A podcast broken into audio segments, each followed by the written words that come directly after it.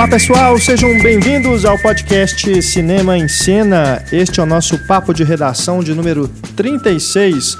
Nós fizemos aí na sequência dois programas temáticos, né?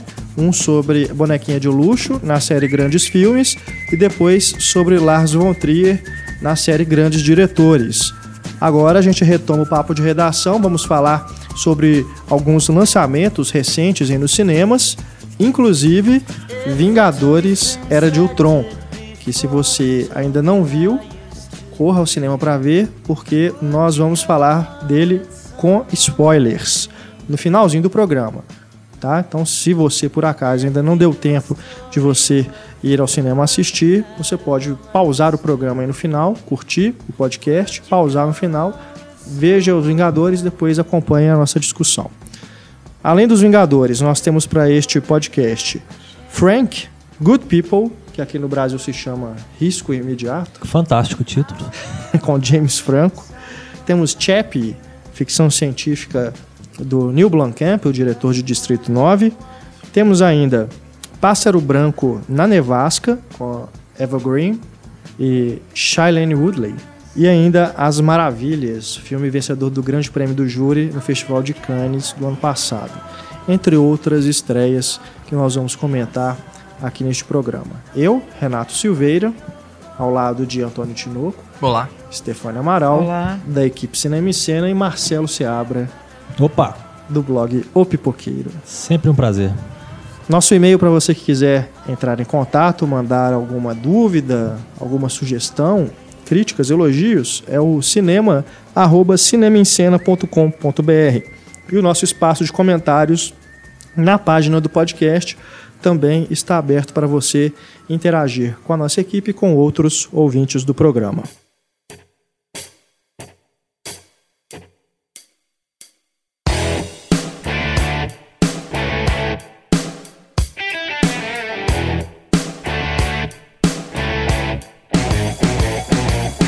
A gente começa então o nosso papo de redação de número 36 falando sobre Frank.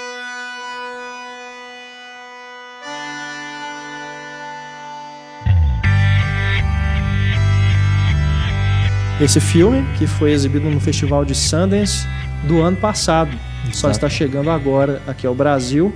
Um filme que é famoso né, pela máscara que um dos personagens principais utiliza.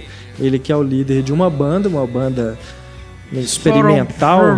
É, um nome pronunciável, né? É.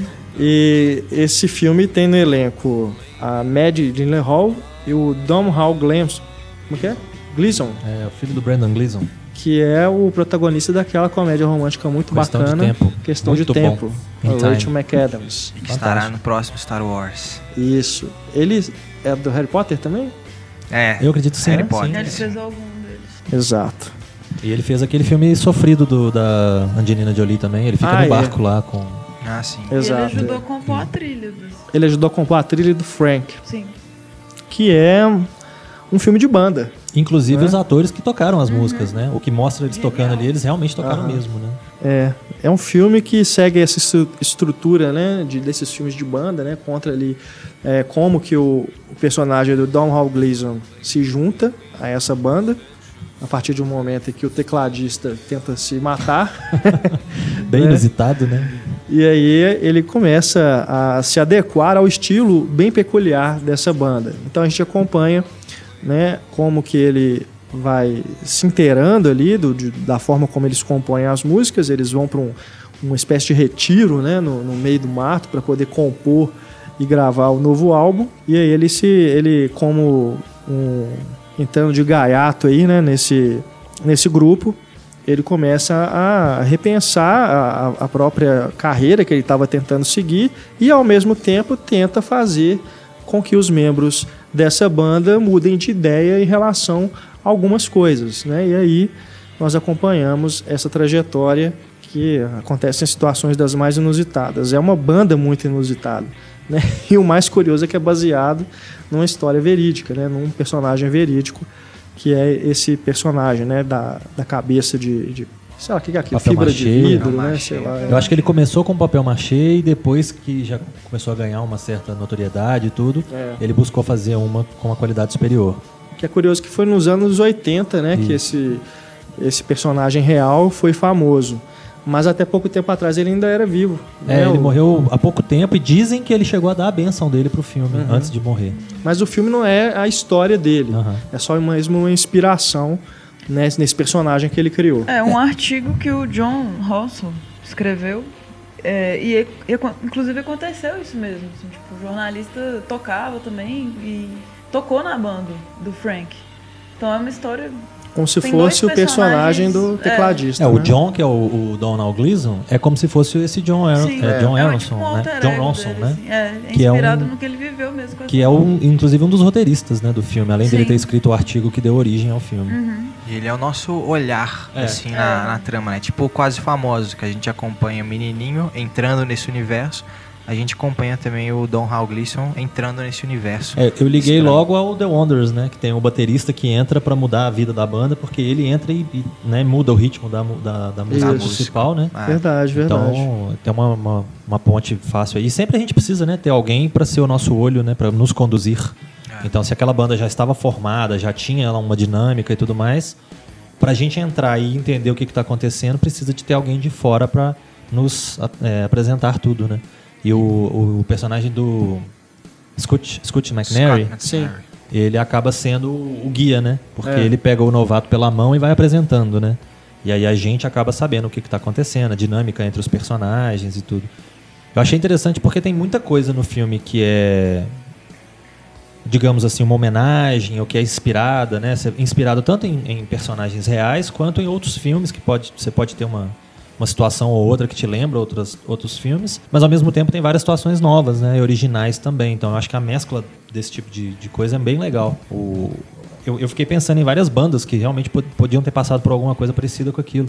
Você tem a história, por exemplo, de ah, The Band, que tinha uma casa, né? Que é a, a Big Pink, que era a casa onde eles se reuniam para fazer as gravações, então era meio que um retiro deles também. Eles moravam todos naquela casa como um bando de hippies e acaba que fica um pouco, né? Lembra um pouco essa, Verdade. essa situação deles. Então tem várias coisas que você pode fazer, pegar algumas referências, inclusive com né, o que a gente já citou do o comediante, era um, um músico e comediante, Chris Shive. Chris Sieve, é, que criou um personagem cômico chamado Frank Sidebottom e botou aquela cabeça. Então ele sempre se apresentava de terno com aquela cabeça enorme, fazendo comédia, né, chamando atenção para situações estranhas ou coisas assim. Ele tinha uma banda também, assim, tipo, o The Freshies. Aí tinha umas apresentações de Natal, assim, muito bizarras. É, É, é o tipo de fiel. coisa que eu imaginaria o Andy Kaufman fazendo. É, exato. né? O Andy Kaufman veio muito na minha cabeça também, porque é o tipo do cara que tentava forçar certas situações É. cômicas a um limite, né? Pra ver a, a reação das pessoas, esse tipo de coisa. Só que no, Independente, no- independente de você gostar ou não do que ele tá fazendo, é uma expressão artística de valor que a gente tem que Exato. se considerar, né? Que é nem original, É a né? banda, é. É o caso da banda, assim. é. O Frank, ele pega inspiração em tudo, assim. No fiapo que sai do sofá, na porta que fecha e tranca.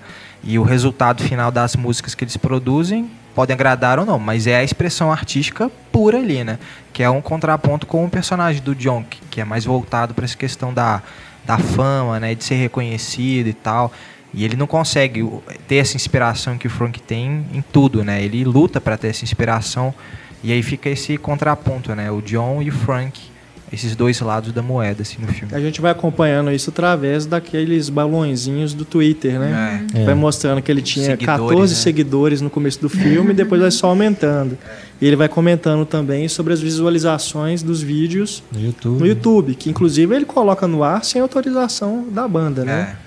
A É que é uma princípio. banda totalmente lado B mesmo. Total. Assim, ele quer passar pro mainstream. É engraçado que É. os dois se dão muito bem desde o primeiro momento, né? Apesar das restrições do resto da banda, o Frank e o John se dão muito bem, um, eles sendo bem diferentes, né, um do outro, porque como o Antônio disse, um quer fama e para ter fama você acaba tendo que fazer uma coisa mais tradicional, mais redondinha. E o outro quer se expressar artisticamente, fazendo as coisas esquisitas que ele gosta, que ele acha legal. Então, chegar no meio do caminho aí, conseguindo com coisas esquisitas ter a fama que o outro busca, é um pouco complicado, né? É porque o, esse filme também fala sobre isso de manter a essência da arte. Porque o personagem do desse tecladista novato, né? O John. protagonista. Ele tá servindo ali como uma espécie de, de cobra ali no paraíso, né? Fazendo as tentações ali. Porque você vê que o Frank fica meio balançado na hora que ele fala, olha, ele tá tendo tantas visualizações, né? Já a Mad Hall, né? Que é a, seria a segunda líder da banda, né? A, mais, a segunda mais importante da banda, ela já é mais restrita, né? A essa escalada aí em, em relação a ficar famoso, se apresentar em festival e tudo. É, e tem a questão também da restrição que ela tem com o próprio John. Sim. Porque o John tá entrando num lugar que é o dela. É. Ele tá entrando como próximo do Frank, como possível segundo na banda. E esse lugar já é dela, então ela bate de frente com ele, né? E a, a relação entre os três acaba ficando interessante também, né? É. E, não, E e, acho- e as próprias músicas que ele tenta fazer junto com a banda ficam uma bosta. É. Não, a própria Se a- música do Frank, né? É, não, a música deles, assim, original, já é uma coisa meio estranha. Mas aqueles que ele tenta fazer junto com eles fica pior ainda. cara. É, são dois estilos completamente diferentes, duas propostas completamente diferentes. Combina, né? E que nenhum do- das duas propostas, inclusive, é muito bem formatada, né? Nenhuma É. delas está resolvida. Eles vão ali propondo coisas e sai uma coisa mais estranha ainda. Mas Agora- acaba que a música do, do final dos créditos é a única que você consegue ouvir, Não, assim, a- com mais algum prazer, A né? música dos créditos já é um clássico já, né? Eu confesso que eu I pirei Love You na All. banda toda, É. assim, tipo, eu gostei muito de todas as músicas, é bizarro. Nossa, tem um membro da banda que é francês que mal conversa com os outros membros, Bem né? esquisito. É bem estranho E tem um. CD que inspirou o- som da banda e realmente eu, ouvi e parece demais, assim. Que chama Truth Mask Replica, de 69, de Don Van Vliet. É bem esquisito. Tem alguns Um outros... fato- O conceito da banda. O fato da, da música final ser tão boa, eu acho que é uma influência do John mesmo, pra banda. Assim, eu vejo ele como uma pessoa que vai tentando os integrantes, mas não como um vilão do filme, assim. Uma, Sei. porque acho que foi importante o que ele fez ali, principalmente pro Frank, né? A passagem verdade. dele e tal. Porque usar uma, uma máscara de papel machê é, é interessante visualmente e, e bem excêntrico, mas é uma coisa que esconde as emoções do cara, né? Ele tem que narrar as emoções, ó, tô sorrindo, né? Inclusive, isso é fantástico. É, É. será que ele tá mesmo sorrindo, né? É, que pois tá é. É uma coisa É, que afasta ele, que isola ele. né? E é, ao mesmo tempo ele é carismático, ele tem um sorrisinho ali naquela máscara, mas é, é muito bizarro, assim, é muito curioso que, quem que tá ali, né, e tudo. É. O- o- Genial. Os surtos que ele tem, começa a gritar, é muito é fantástico. engraçado. o filme, eu né? é um filme meio tragicômico, assim, né? Com certeza. Que isso não não é exatamente engraçado, né? É, você já começa a ter uma, uma noção de que, poxa, debaixo daquela máscara ele tem alguém ligeiramente problemático, né? É, uma pessoa Porque a pessoa não é normal de usar. Uma coisa é você criar um personagem. O, o- o tal do Chris Sive, por exemplo, que usava essa cabeça, ele usava essa cabeça mais em público. Junto das pessoas próximas a ele, ele não tinha restrição, ele não ficava. Bizarrice é que ele dorme com a cabeça, ele toma banho com a O cara cabeça. ficou um ano num retiro musical pra gravar um CD com a banda dele, só com gente próxima a ele. Ele fica com a cabeça. Então ele usa a cabeça o tempo todo, até pra trocar de aí roupa. É uma representação das máscaras que a gente usa mesmo. Assim. No caso, ele tá usando a máscara o tempo inteiro. É. É, É. intrigante demais. E aí o John obriga ele a confrontar a insegurança dele mesmo, o medo o dele que, que, que ele tem, tem. por baixo aí, né? E tal. E, é- e- Inclusive tem um problema de identidade aí, né? Porque se outra pessoa veste a máscara, aquela outra pessoa é o Frank, É verdade. né? Tem uma questão interessante, é, De né? achar a sua identidade, tem o exatamente. show também que ele maquia a máscara, né? É. De, de uma forma diferente, assim. É, em Sundance, que o filme foi premiado, a plateia ganhou a máscara, né? Pra assistir usando. Imagina assistir o filme usando aquela máscara. Mas daquele tamanho, Não, é uma tipo de papel de papel mesmo. pra Não, pôr não, na é, frente, não é a né? cabeça, né? Eles ganharam a máscara mesmo. E aí a foto é maravilhosa, assim, todo mundo Frank assim, assistindo. Todo mundo Frank. Todo mundo Frank. Tocando I Love You All. Você se coloca no lugar dele pra, pra ver o filme, né? Genial. É, tem, tem muitas tiradas interessantes. Eu acho que a dinâmica dos personagens é bacana. Então realmente deu É um uma, cena, resultado. uma cena ótima na banheira, com a Mad É, lá. verdade. Não É, furou, né? lá. engraçado. Um- Eu tava falando a respeito das referências. Tem, tem outros músicos né, que serviram de referência também. Um que era famoso mais na década de 70 ali, que era o Captain Beefheart. Ele É serve desse, também. dessa banda que eu falei, do disco. Ah, é, é o o- codinome dele é o- pra é o- esse disco. é, É, isso mesmo. Ele tem umas músicas bem estranhas, tem algumas coisas legais, tem outras que sinceramente não dá. Eu já ouvi muito no, naquele livro Mil Discos para Ouvir Antes de Morrer. Tem, se eu não me engano, um, não sei se um ou dois, mas pelo menos um tem. de indicação do Captain Beefheart. Uhum. E aí na época eu procurei o disco. Se bobear é esse mesmo que É você Truth citou. Mask Replica, É, de que é o- 69. é o mais famoso, né?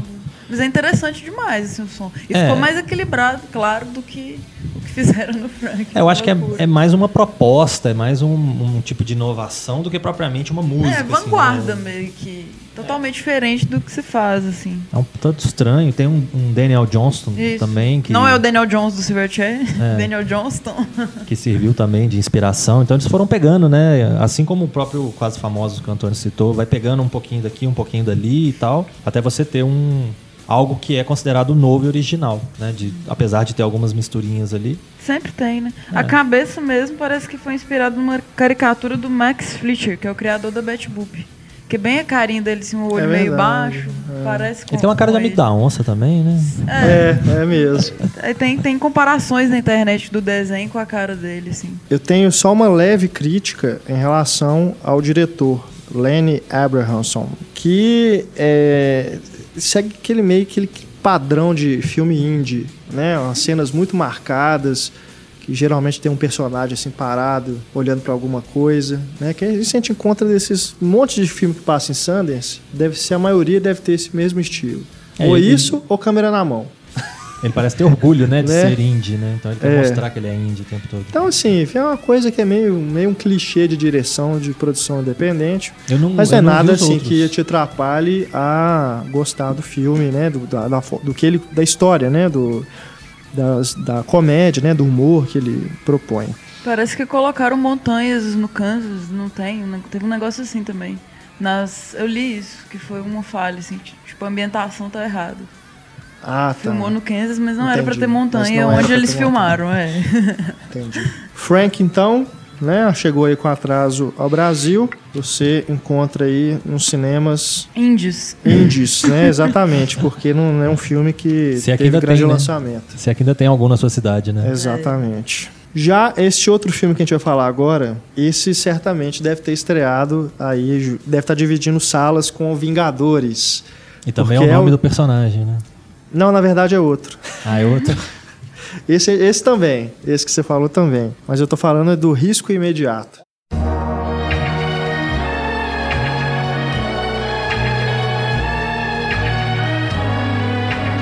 Que bacana. Good People, com James Franco e Kate Hudson. Tom Esse- Wilkinson, Tom Wilkinson. o Esse Marcy. suspense que você fez pra revelar o nome do filme é maior que o suspense do filme, né? Porque quase não tem. Exatamente. Não Que na verdade, ao invés de good people, deveria se chamar stupid people. Stupid People, Very realmente. annoying people, ou qualquer coisa Não, nesse eles tipo. deveriam ter Realmente. feito um romance com o James Franco e a Kate Hudson, porque o que eu tirei do filme foi o romance entre eles, que eu achei uma Ah, química, uma gracinha. Que bonitinho. eles nasceram, é, eles nasceram no mesmo dia, então... Ah, Sério? Sério? Ah. Ai, que lindo. Ah, Já tô gostando mais do filme agora. Viu? Não, Meu não deveria Deus. ser um suspense, Agora daria ser um 0,1. romance entre, o- entre os dois. De preferência sem o personagem do Tom Wilkinson, né? Que, Pra, avacalhar, né? né? Porque pelo amor de Agora, Deus. o né? filme ele se passa na Inglaterra. Sim, é o casal que foi dos Estados Unidos pra Inglaterra pra vida nova. Vamos começar Superar de novo. traumas. É, É, aconteceu alguma coisa. Não sei o que que deu, né? Essa produtora desse filme fazer. Deve ser isso, né? Conseguiu os atores, assim, bacaninhas de Hollywood. É, vamos juntar a gente do né? mundo inteiro, Pra né? contar uma história meia boca desses filmes que passam aí na, na Globo, sábado de madrugada. Bem de madrugada. Que você começa assistindo um filme, dorme, acorda no outro e faz sentido. Né? né? Mas como eu disse, é o tipo de filme que passa em cinema de shopping. Porque é aquela historinha manjada, né? Que tem esses atores que as pessoas reconhecem e tudo. E que se você vai ver um Vingadores tá lotado, É, você acaba. acaba indo assistir um desses, né? Fica na re... pega a rebarba ali de outros. Eu já caí nessa Filmes. armadilha algumas vezes, né? Você vai ver Ah, um filme quem tá lotado. nunca? É, ele tava passando até no aniversário do James Franco mesmo, dia 19 de abril, e tava em cartaz. É. Aí eu falei, vamos lá ver agora? Ah não, vou ver Ponte Aérea de novo, depois eu vejo. Do James Franco e da Kate Hudson, né? Não, e olha Exatamente, no a- aniversário do... Não, como que eu esqueço? Poxa, gente. Marcelo. Presente de Tem- aniversário pro casal aí. Tem o Tom Wilkinson também fazendo o detetive. E a esquizofrenia também é que o diretor é dinamarquês. Henrik Ruben Gams, que fez alguns outros filmes Quem? que eu, eu nunca tinha visto não, mas os filmes que ele fez na Dinamarca são bem avaliados, pelo menos no IMDb. Mas é sempre suspeito, né? Mas de qualquer forma, me parece ser um daqueles casos de diretores é, europeus e tudo, né, de- desses países que não costumam fazer filmes de gênero, acabam sendo contratados, né, pega uma chance aí para poder fazer um filme na indústria Faz sob contrato e só pra vira entrar, né? pau mandado, né? Aqui no Brasil a gente teve o Heitor Dali, que fez aquele filme horroroso, né, 12 horas. Gone, né? Não. Da Com a Não. Amanda Amanda Seyfried. Seyfried, é. Nossa, ruim demais né?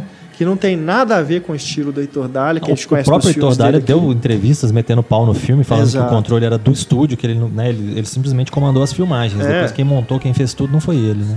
Nossa. Me lembro também aquele diretor do A Vida dos Outros, Aham. que eu não vou me lembrar do nome dele porque é realmente complicada a grafia. Mas ele foi para os Estados Unidos dirigir aquele filme horroroso com Johnny Depp e a Angelina Turista, Jolie, né? O Turista. Exato. Que não tem Aquela nada confusão. a ver com o filme que ele fez, né? Que foi indicado ao Oscar e tudo. Ganhou, né, inclusive. A vida A dos Vida outros, né? Acho que ganhou. Bom, mas aí esse risco imediato, assim, né? Que a gente já falou, essa historinha medíocre e tudo, mas tem umas coisas, que, pelo menos assim, você se diverte, né? A Kate Hudson tomando banho, né? Ai, o James Franco Não, tem o- Tão sexy ele famosa, sangrando. essa cena dela tomando banho, tá a famosa money shot, né? que é a hora que a, a atriz vira assim e você vê o bumbum dela, né? Ou você vê um peitinho, né? Não, o peitinho não rolou, não. Mas a- o bumbum tem. Eu né? devia ter falado que rolava o peitinho pro povo ir no cinema, né?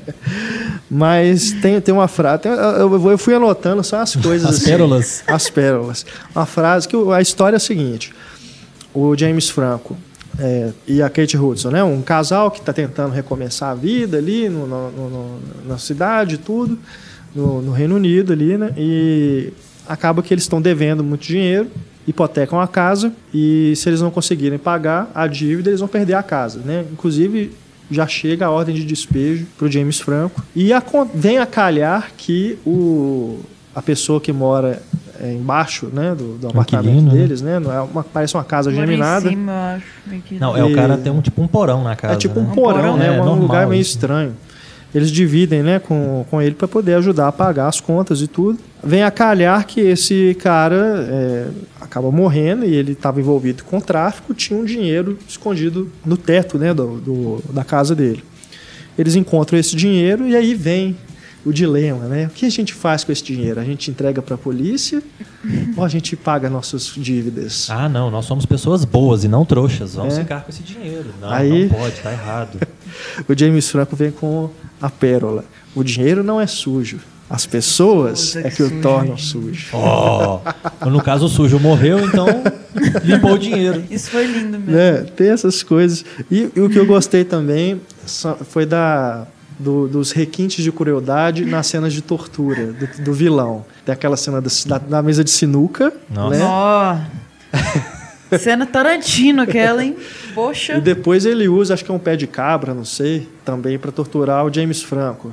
Não, até o disparador de prego o povo usa, É. clichê do caramba de filme de reforma. Não, que no comecinho do filme, né, na hora que ele tá lá, parece ele, ele é arquiteto, alguma é, coisa ele, assim, né? ele é, não sei se é paisa- paisagista, arquiteto, né? alguma Ele coisa tá assim. reformando uma casa, né? Tá fazendo uns Com bicos, um amigo dele, e na hora que ele tá indo sem embora, tá Ele herdou uma trampos, casa. Né? Ele herdou É, aquela casa, isso, isso. tá reformando Tá pra ser a casa da família dele. Enquanto isso, ele mora na tá outra casinha. na outra. Onde Não, ele aquele aluga. lugar é beiroso, viu? O lugar que eles estão morando. Não, a rua Dá dele é meio sem saída, né? Tem um recado na parede, não pare o carro aqui, área de manobra.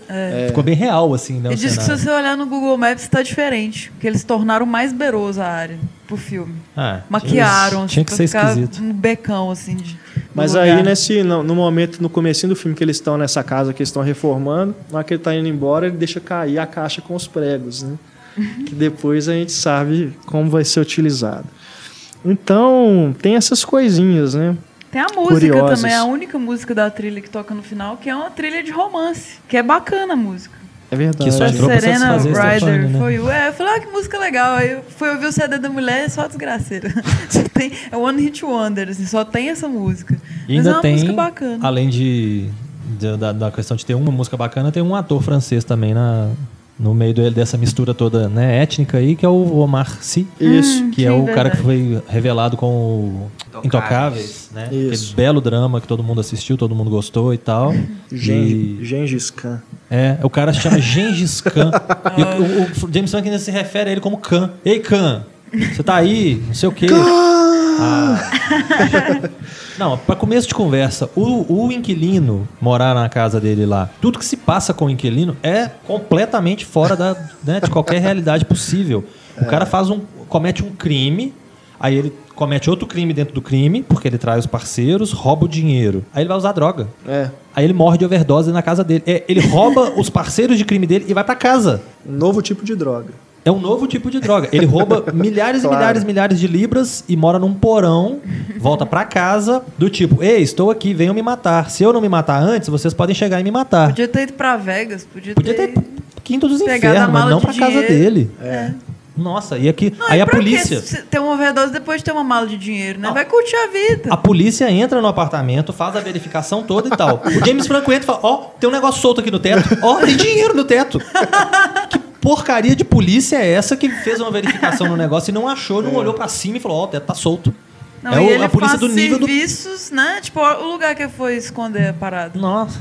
Caindo aos pedaços. Não, o, o- o nível da polícia que faz esse tipo de verificação é o nível da polícia do Tom Wilkinson, que é um policialzinho safado também, que Já tá querendo ali faz o tudo dele. quanto é coisa retardada possível, tem uma motivação pessoal, que é mais uma palhaçada do Que roteiro. você que só vê no, no porta-retrato dele uma vez. É. Não tem sentido. Toda hora tem que ficar mencionando pra falar assim, não, eu não vou falar na cara É. porque eu acredito que o meu público é inteligente. Mas a cada cinco minutos eu vou fazer uma menção aí, só pra ninguém esquecer, porque o público é inteligente, mas tem memória curta.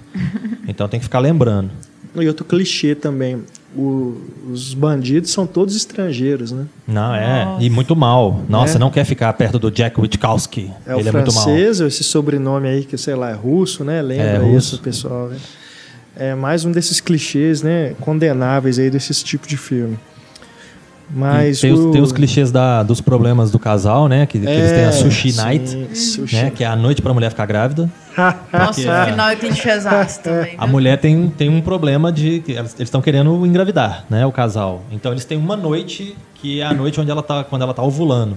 Que aí, por algum motivo, chama, chama sushi Nossa, night. agora que eu Night. entendi. meu Eu não me Deus. lembro nem se eles comem sushi. Eu- é, não tem, não comem sushi. Ela eu falei, chega- que diabos é sushi night? Ela chega em casa Marcelo com. matou. Ela chega em casa com um pacotinho. Dá a entender que ela passou no Verde Mar, comprou uma, uma bandejinha de sushi. Só meu que não, né? céu. Deve ter passado. É, aí vai ser carne crua, né? Entendeu, né? Ai, ai, ai. É Sushi. triste. É um clichê Olha, atrás do outro. Esse diretor, o nosso querido Henrik Ruben Gens, Quem? ele foi indicado ao Oscar Senhor. em 2000, pelo, é, ano 2000, pelo curta Taze and Nicole. É, deve se Só. bobear, E por cara- esse filme ele também ganhou o Urso de Prata em Berlim. Então você imagina, um cara que começou aí, né, uma carreira com prêmios, Promissora, né, né? deve ter realizado alguns filmes mais interessantes, cai nessa armadilha, né? A velha armadilha do diretor estrangeiro vai pegar um filme da indústria e se dar mal, né? Porque realmente o filme bem fraquinho. É, pelo menos ele serviu para duas para me lembrar de outros dois bons filmes, né, pra gente não ficar só aqui metendo pau no- nesse filme ruim. Serve aí de indicação para quem estiver ouvindo. Dois filmes que, que eu me lembrei na hora, o Cova Rasa do Danny Boyle, que é fantástico e que tem uma- um ponto de partida parecido, mas muito mais crível, né, muito melhor construído e que, que não se foca na açãozinha que, o, que a tensão aí gera, que o problema gera, mas se foca nos personagens e na dinâmica dos personagens. São três amigos que moram juntos, que é inclusive um dos primeiros filmes do Ian McGregor, que é fantástico o filme. Eu indico muito. E um outro filme do Sam Raimi, que é um plano simples, que também Sim, tem sim. Uma, uma história de um personagem que encontra dinheiro e aí o que, que eu vou fazer e os dilemas que saem disso. Que é um filme mais parado, mais contemplativo e tudo, mas que é também bem interessante, bem construído, tem um final condizente com o filme, é todo muito, muito interessante. Então ficam aí as duas recomendações. Eu gosto muito da chave mestra com a A Kate Kate Hudson. Hudson. Adoro. Esse eu acho um suspense picão mesmo. De Ops. verdade. Que isso? Suspense picão? Picão. Que isso? Tipo, da- das acham, galáxias. né? Pica. suspense foda. Não, eu entendi, mas Picão. Também conhecido como Pica das Galáxias. esse, esse adjetivo Porque o Antônio não. Você falou? aplicado a filmes é a primeira vez que eu Por causa do palavrão? Isso Não, usado. não Você só não porque eu gosta? acho muito ruim o Você filme. acha ruim? Não, eu, Chave eu gosto mestra, bastante, eu né? gosto Eu bastante eu da gosto Chave da Mestra. chave mestra. Sério? A gente tá falando Eu não mesmo gosto, filme? não. Do Papa. Midnight É, lá, o- do é, o- Papa esse não sei o quê. Tem o Peter Sarsgaard, tem o John Hurt, tem a senhora a John, Jenna Rowlands. Acho que É, é. tirando a Jenna Hollands, não gosto nada do filme. É. Nossa, eu gosto bastante Então tá dividido aqui a, a Não, opinião. Aquele filme cria uma, uma atmosfera de Ah, eu suspense. de isso, gente. Pântano da- de Nova Orleans ali, tocando umas. umas- Sincretismo religioso. Nossa. Pá, bom demais. Muito bom. Eu gostei, gostei bastante. Assistam aí e põe suas opiniões. Vocês estão do lado de quem? Que Vocês gostaram ou não da chave mestra? Bom, agora a gente fala sobre Pássaro Branco na Nevasca.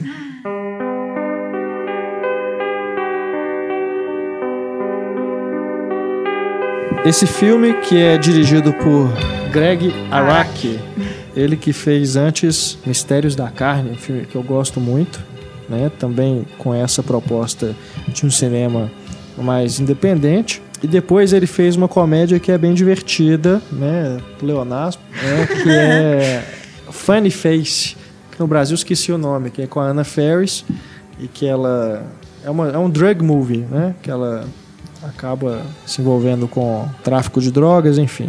Mas é um filme que eu, eu assisti no Indie, né? Aquele festival aqui em Belo Horizonte, mas eu acho que ele não chegou a ser lançado comercialmente.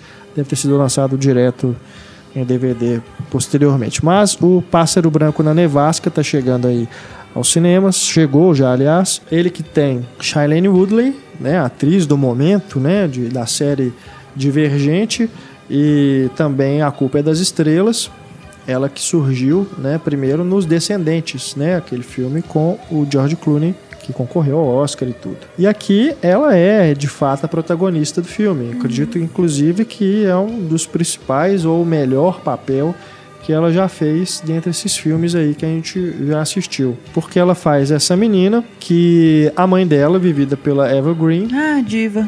desaparece, foge de casa, sem dar nenhum motivo, sem deixar um bilhete. Né? O motivo é, já é des- desconfiado pela menina e pelo pai de que ela realmente estava insatisfeita com a vida do American Way of Life ali, né? Ou seja, é a esposa que está em casa fazendo a faxina, fazendo o jantar para o marido e nada mais, né? É, inclusive, de certa forma, o, o filme me lembrou muito Beleza Americana, né? É quase uma versão do Beleza Americana, se você for pegar os elementos, né? Não da mesma forma como a Ameri- Beleza Americana é contado, Porque mas é existem jovem. vários elementos, né, que coincidem com o filme do Sam Mendes. Então o filme todo se desenvolve a partir desse desaparecimento. É, o pai da Shailene é vivido pelo Christopher Meloni e ele também um cara que fica né, desnorteado depois que isso acontece. E você acompanha ao mesmo tempo esse mistério você acompanha é, o de certa forma o crescimento né a fase ali que essa menina está deixando de ser uma adolescente e virar uma adulta né. Depois de, de determinado momento do filme ela vai para a faculdade enfim e o que eu achei bacana mesmo, assim, o ponto alto para mim desse filme é o modo como ele fala é, de sexo abertamente, né, sem quebra Sem alguns pudores. tabus, né, em relação principalmente à menina, porque ela não só conversa com os amigos de uma forma bem aberta mesmo, sem pudor nenhum sobre sexo, mas como também ela vai se relacionar com quem ela quer. Passa nos anos 80, né? assim, então. É a virada dos anos 80 para os 90, né? 88, eu acho. É, quando ela ainda é criança, é anos 80, né? Mas na maior parte do filme, que é a Shailene Woodley, aí já tá na viradinha ali do, das décadas. Mas é uma personagem bem liberal, né? E acho que assim, quem já viu Mistérios da Carne, pra, não vai ser surpresa ver a forma como o Greg Araki trabalha o sexo. Eu achei que até foi colocado de uma forma. Tudo no filme eu achei muito surpreendente. Todos os elementos surgiram de uma forma muito surpreendente. Assim, a sexualidade dela. Porque a gente começa assistindo e fala, ah, um filme teen, né? Dá até um pouco de medo de ser. Um filme teen, bobinho, adolescente. Mas não. Ele é. Eu achei bem sério, assim. Apesar do humor dele ser bem peculiar, né? Tipo, é um suspense, é uma coisa terrível que tá acontecendo. Sim. Mas eles não perdem até um humor negro no filme, sim. É, umas ele, piadinhas. ele só não me surpreendeu na questão da trama policial, que Uhum. é que envolve o desaparecimento da mãe, né? A partir de Uhum. achei certo até isso. momento eu já tinha sacado o que, Mas tinha tudo? acontecido. Sim. Tudo? Tudo. Não, eu não, eu fiquei de cara. Eu já estava realmente assim. Não, me surpreendeu prevendo. Não, tudo, tudo não. Acho que é porque eu fiquei encantada, acho que foi muito Tudo, bonito, tudo então não. eu não pensei muito o que, que ia acontecer. Aham. E aí acabou que me surpreendeu. Assim, as cenas da Eva Green d- tomam a É cena porque assim, totalmente. eu, eu- eu fiquei muito, realmente, muito mais envolvido com a questão do desenvolvimento da personagem Uhum. dela, da sexualidade dela, dela né, ficando adulta e lidando com essas questões da mãe, percebendo o que estava acontecendo dentro de casa, né, que não é aquilo que ela vai querer para a vida dela. E aí depois do, de certo momento em que o filme volta a se preocupar com o desaparecimento, o que aconteceu com a mãe, aí eu já comecei assim a ligar uma coisa na outra, assim, ah, é isso que aconteceu. Nossa, adivinhou até o É, finalzinho? eu não costumo adivinhar. Nossa. Não, pois é, isso que eu tô falando, não foi tudo, tudo. É, não, tá bom. eu não né? vou falar aqui É. pra não estragar. Mas é tipo né? um final surpreendente. assim. Eu achei. É, é, ele é construído dessa forma pra te surpreender. Ah. Eu acho que sim, ele surpreende. Mas a maior parte eu já tinha sacado mesmo. Hum. Achei até assim, demora até pra poder mostrar, achando que realmente tá, tá enganando o espectador. Mas enfim. Mas eu gostei da vibe do filme bastante. É. Não, sim, ele tem um visual muito bem apurado. Tem é uma um coisa meio bom. japonesa, eu achei, o, o tipo de, de abordagem Japonesa? dele. É, porque tem umas bizarrices assim. E mostra mesmo. Quando vê anime, eu achei parecido com assistir um anime. Talvez pelas cores, do- não? É, as cores um Que pouco ele tem saturadas. cores mais saturadas, E é. tu- tudo dele, assim, eu achei parecido com assistir um anime. Tem uma ponta da Sherry Lee, que o diretor é fã dela em, em Twin Peaks, né? Que ela é a É. namorada do, do pai, a, a nova namorada do pai. A Laura Palmer. Sim. E, e é Inclusive, bacana. o filme se passa nos anos 90, que foi quando Twin Peaks É, estourou. tem até a ver né? um pouco, né? Alguma pegada ali com talvez alguma É. inspiração da série. E a relação dela com a mãe eu achei muito interessante, assim. Porque é Sim. bem problemática. Então, quando a mãe desaparece, ela não, não esconde que ela tá meio que de boa com isso. É. assim. Não fica aquele drama, tipo, nossa, o que, que vai ser dessa menina, coitadinha. Ela fala assim, ah, ela desapareceu e é isso. Aí ela tem umas memórias até um pouco afetivas. Isso incomoda ela no limite certo, assim, não tem uma dramatização disso. Mas você, eu sei que é fã da Eva Green. Muito. Eu sou fã da Eva Green. É. Mas eu achei ela um tanto caricata. Nossa, eu achei. filme, Fazendo eu caras e bocas. do, do- da caricatura dela, inclusive de Amélia, né? Os momentos que ela limpa a casa, eu achei a coisa mais linda, assim. É, sei lá. E, e a mãe chamava ela de Cat, né? Pra poder, como se fosse ter um animal de estimação. Isso é terrível. né? Bizarríssimo, assim. E aí, de repente, ela passa a ser procurada com os cartazes igual um animal de estimação, né? É, Então, achei massa demais. é verdade. As cenas na neve também, muito bonito. Não, é um filme bacana, né? Sem dúvida nenhuma, vale conferir Uhum. no cinema, inclusive. Porque É. ele tem um visual realmente muito, muito bonito. E ao mesmo tempo, acredito que na sala ao lado, em que está passando o Pássaro Branco na Nevasca, deve estar passando As Maravilhas. Esse filme francês, Italiano. italiano, Le Maraville. É um filme que venceu o grande prêmio do júri no Festival de Cannes do ano passado. Filme bem simples, né? É Bem sensível também, idílico, Poético. poético, né? Se passa ali numa comunidade, né? Bem no interiorzão mesmo. É. É, me lembrou Mutum. Vocês viram Mutum? Que é Não. baseado no Grande Sertão Veredas. É um filme brasileiro e fala sobre a vida desse menino ali no interior até É o momento do em que Miguelinho, ele... que pega bem o Miguelinho? Isso, então eu vi uns, uns trechos na Esse aula. filme é lindo, lindo. Dá pra encontrar em DVD São tranquilamente até parecidos hoje. mesmo, aquele estilo ali, assim, natural. Sim, sim, é.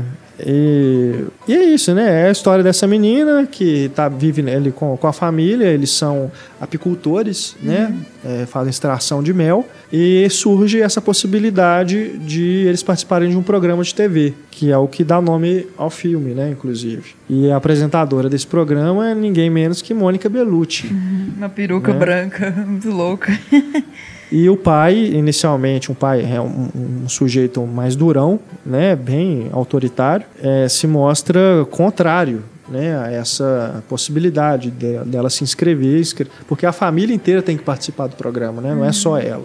Não é um concurso tipo Pequena Miss Sunshine, né? É uma coisa que a família inteira tem que participar para mostrar o que eles produzem ali para aquela comunidade, né? O que, que eles fazem de importante. É, mas achei, achei bem bonitinho o filme mesmo. Né?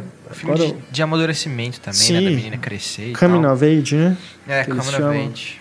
E dá pra fazer uma relação é, com a colmeia mesmo, assim. Tipo, a Josomina, né, que é a menina, a principal, ela, pra mim ela seria como se fosse a rainha. Porque ela tá numa fase ali que dá a entender que ela vai começar a crescer, ter uma vida sexual e tal. Seria a fêmea fértil. As outras não, são as abelhinhas estéreis. As outras meninas, porque ele só tem mulheres, né? O pai de, só de, de mulheres. Então elas são abelhinhas mesmo produzindo mel. Né? E tem talvez um menino que surge ali que seria o Zangão e tal. Então É, eu vejo fazer- como Zangão mais o pai, né? É, eu fiquei em dúvida se eu colocava o pai ou o menino. O pai é mais porque o pai é o que vai proteger a colmeia, né? A função do Zangão Hum. Mas o é Zangão proteger. depois ele, ele morre, parece. Depois que ele faz a função dele, ele morre. Não que o menino morra, não tô dando spoiler, mas. Não sei o que, que acontece com o menino, mas tipo, é uma participação mais especial de Zangão, assim, do menino, É, sabe? eu vejo mais o Zangão- o Zangão tomando conta aquele daquela família, né? Que é realmente como uma, uma colmeia, né? Uhum. Todo mundo vivendo junto, isolado ali, produzindo o próprio sustento, né? E, e uma família sem, sem vergonha, né? Que faz Família sem su- vergonha. suas intimidades. Sem assim, sem espaço vergonha. É, fazendo suas intimidades ah, na frente de todo mundo, né? Então, assim, como se fosse uma colmeia mesmo, todo mundo ligado e o Zangão protegendo, né? Pro- O pai, ele protege dos caçadores, né? Tá, se protege do. Tenta proteger do pesticida lá que o vizinho coloca, da influência do mundo de fora mesmo, né? Que eu É acho que é uma. É, que eu acho que é uma, o, e o pai é autoritário, mas ele não chega a ser cruel, né?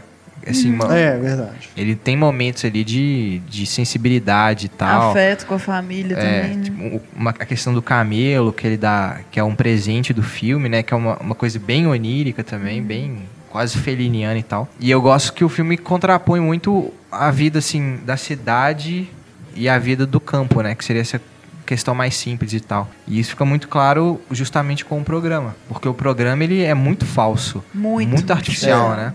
E anacrônico também, né? Se fosse passar É um hoje, negócio assim... esquisito, É. né? E a, a TV tentando, a reali- tentando capturar aquela realidade, mas falhando hum, totalmente, né? É, e eles vão filmar ali naquela. Tipo uma cachoeira, né?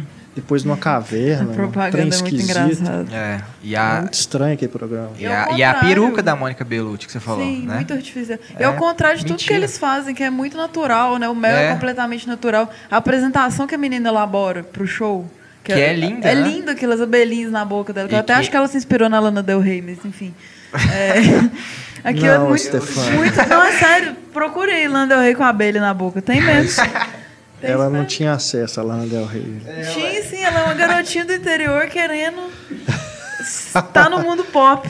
Então, não Sei. ela, se- não a menina se inspirou, a diretora se inspirou num, num negócio que a, que a Lana Del Rey fez. Inclusive, a diretora é irmã daquela atriz que faz a mãe. É. É as Horror Watcher, como é que fala isso em italiano? Alice Horror Walker. Horror Walker. Watcher. São duas irmãs. Mas eu acho que o que ecoa no final do filme é a frase do pai, em determinado momento, de que o dinheiro não compra tudo, né? É.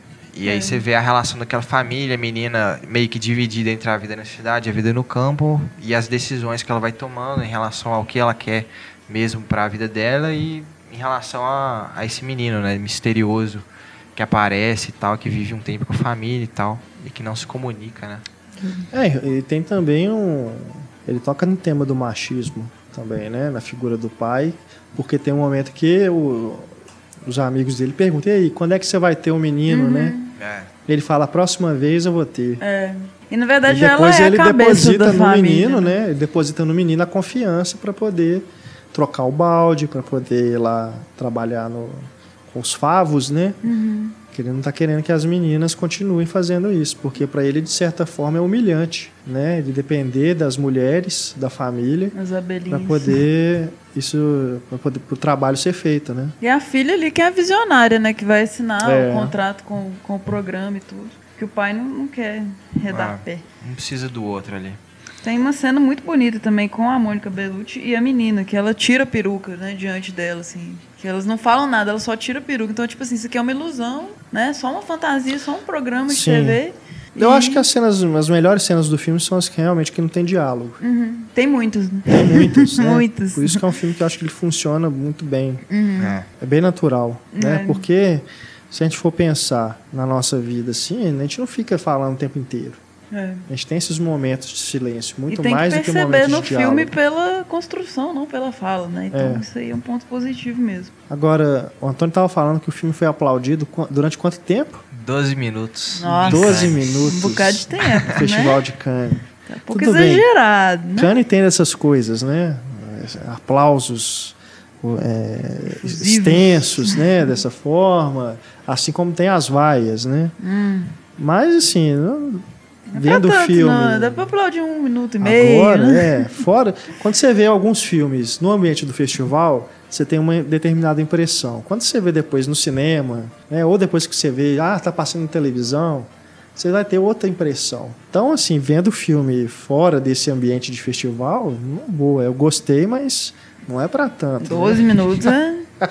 Acho que 12 minutos nem o poderoso chefão, né? Não, aí vai. Mas é um belo de um filme, viu? Muito bonito mesmo. Filme massa. Eu gostei. O que, que mais vocês viram aí? Antes da Então. gente voltar aí, né, pro circuitão e tudo. Um não tão Tem mais legal. alguns filmes aí, né, que é Stefano? mais alternativo, mais alterno aí dos indie. Não, nem tanto, né? O Dançarino do Deserto, que seria uma espécie de 118 dias, mas não tão legal. Também trata essa questão toda. É, é a história do Afjin Gafarian. Não vai me dizer que É é, um Se Ela parecido. Dança, Eu Danço no Irã. Tipo é isso, isso, não, né? só que menos ruim. Ele tipo, não é tão ruim igual o Se Ela Dança, Eu Danço. E tem a mesma, quase a mesma história dos 118 dias. É a resposta política ao Se Ela Dança, Eu Danço. É isso? Exagero também. Exagero falar. Porque Mas- ficou tudo um pouco meio que mal trabalhado. A única coisa que funciona no filme é realmente a dança. Mas tem história de gente, do Sim. cara ficando preso e tal, é? É, o, o- ele não chega a ser preso, mas ele é ma- bem machucado, assim. Ele- e ele é é refugiado, cara- ele foge pra Paris. Por causa disso, assim. Ele quer uma formar um clube de dança, né? Um, É. grupo, uma companhia de dança, só que a dança é proibida no país, Sim, né? exatamente. É, e ele faz lá no, no subsolo, né? Consegue esconder um lugar e tal. Aí tem a Freida Pinto, tá maravilhosa. Ela é maravilhosa. Ela é, tá, assim, ela é o filme, eu acho. Ele, o. Como é que chama o ator?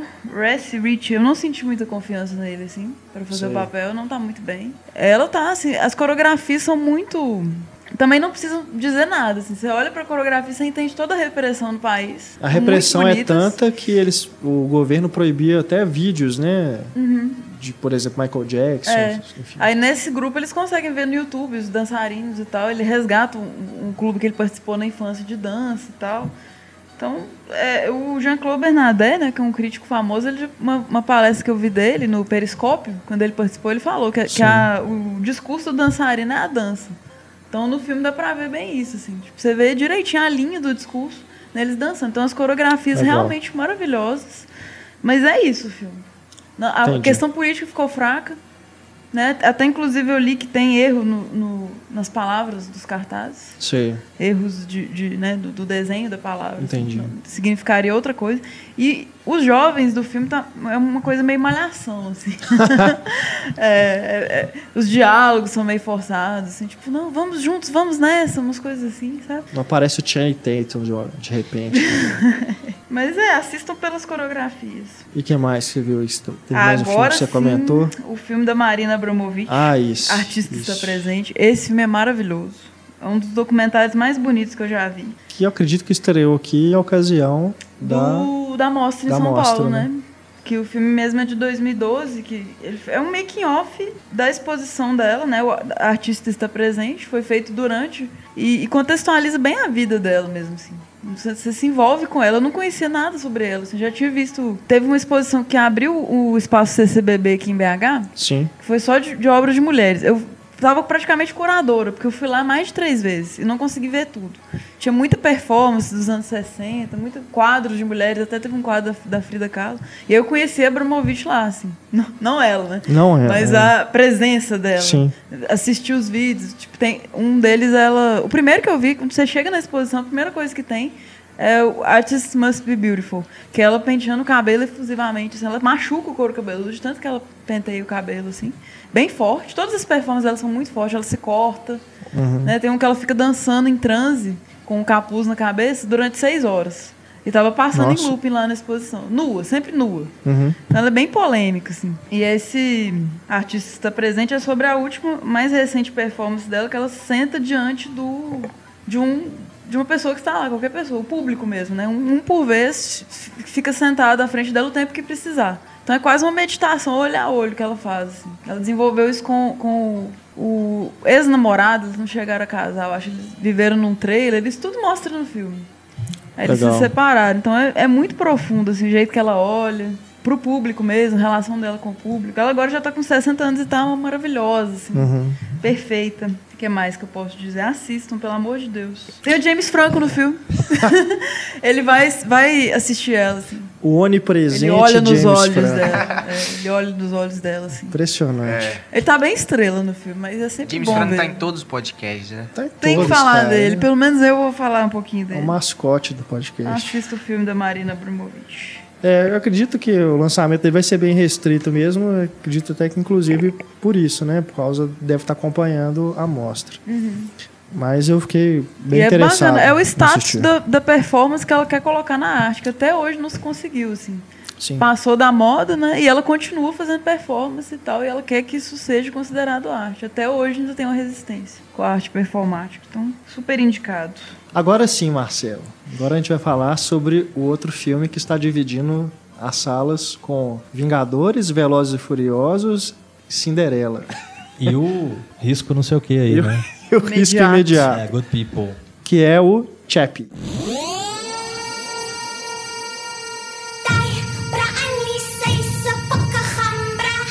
Não, eu tenho só que fazer uma pequena menção também. Nós fizemos questão de ignorar porque é muito ruim, então não vale nem a pena né, a gente se estender muito. Da J-Lo? Mas o filme da J-Lo, Ah, né? tá lá no o- blog. saiu de cartaz isso, não? Ah, ele tava passando até recentemente, eu vi tem pouco tempo. O é garoto da casa ao lado. É, Nossa. pelo amor de Deus, o que, que é aquilo?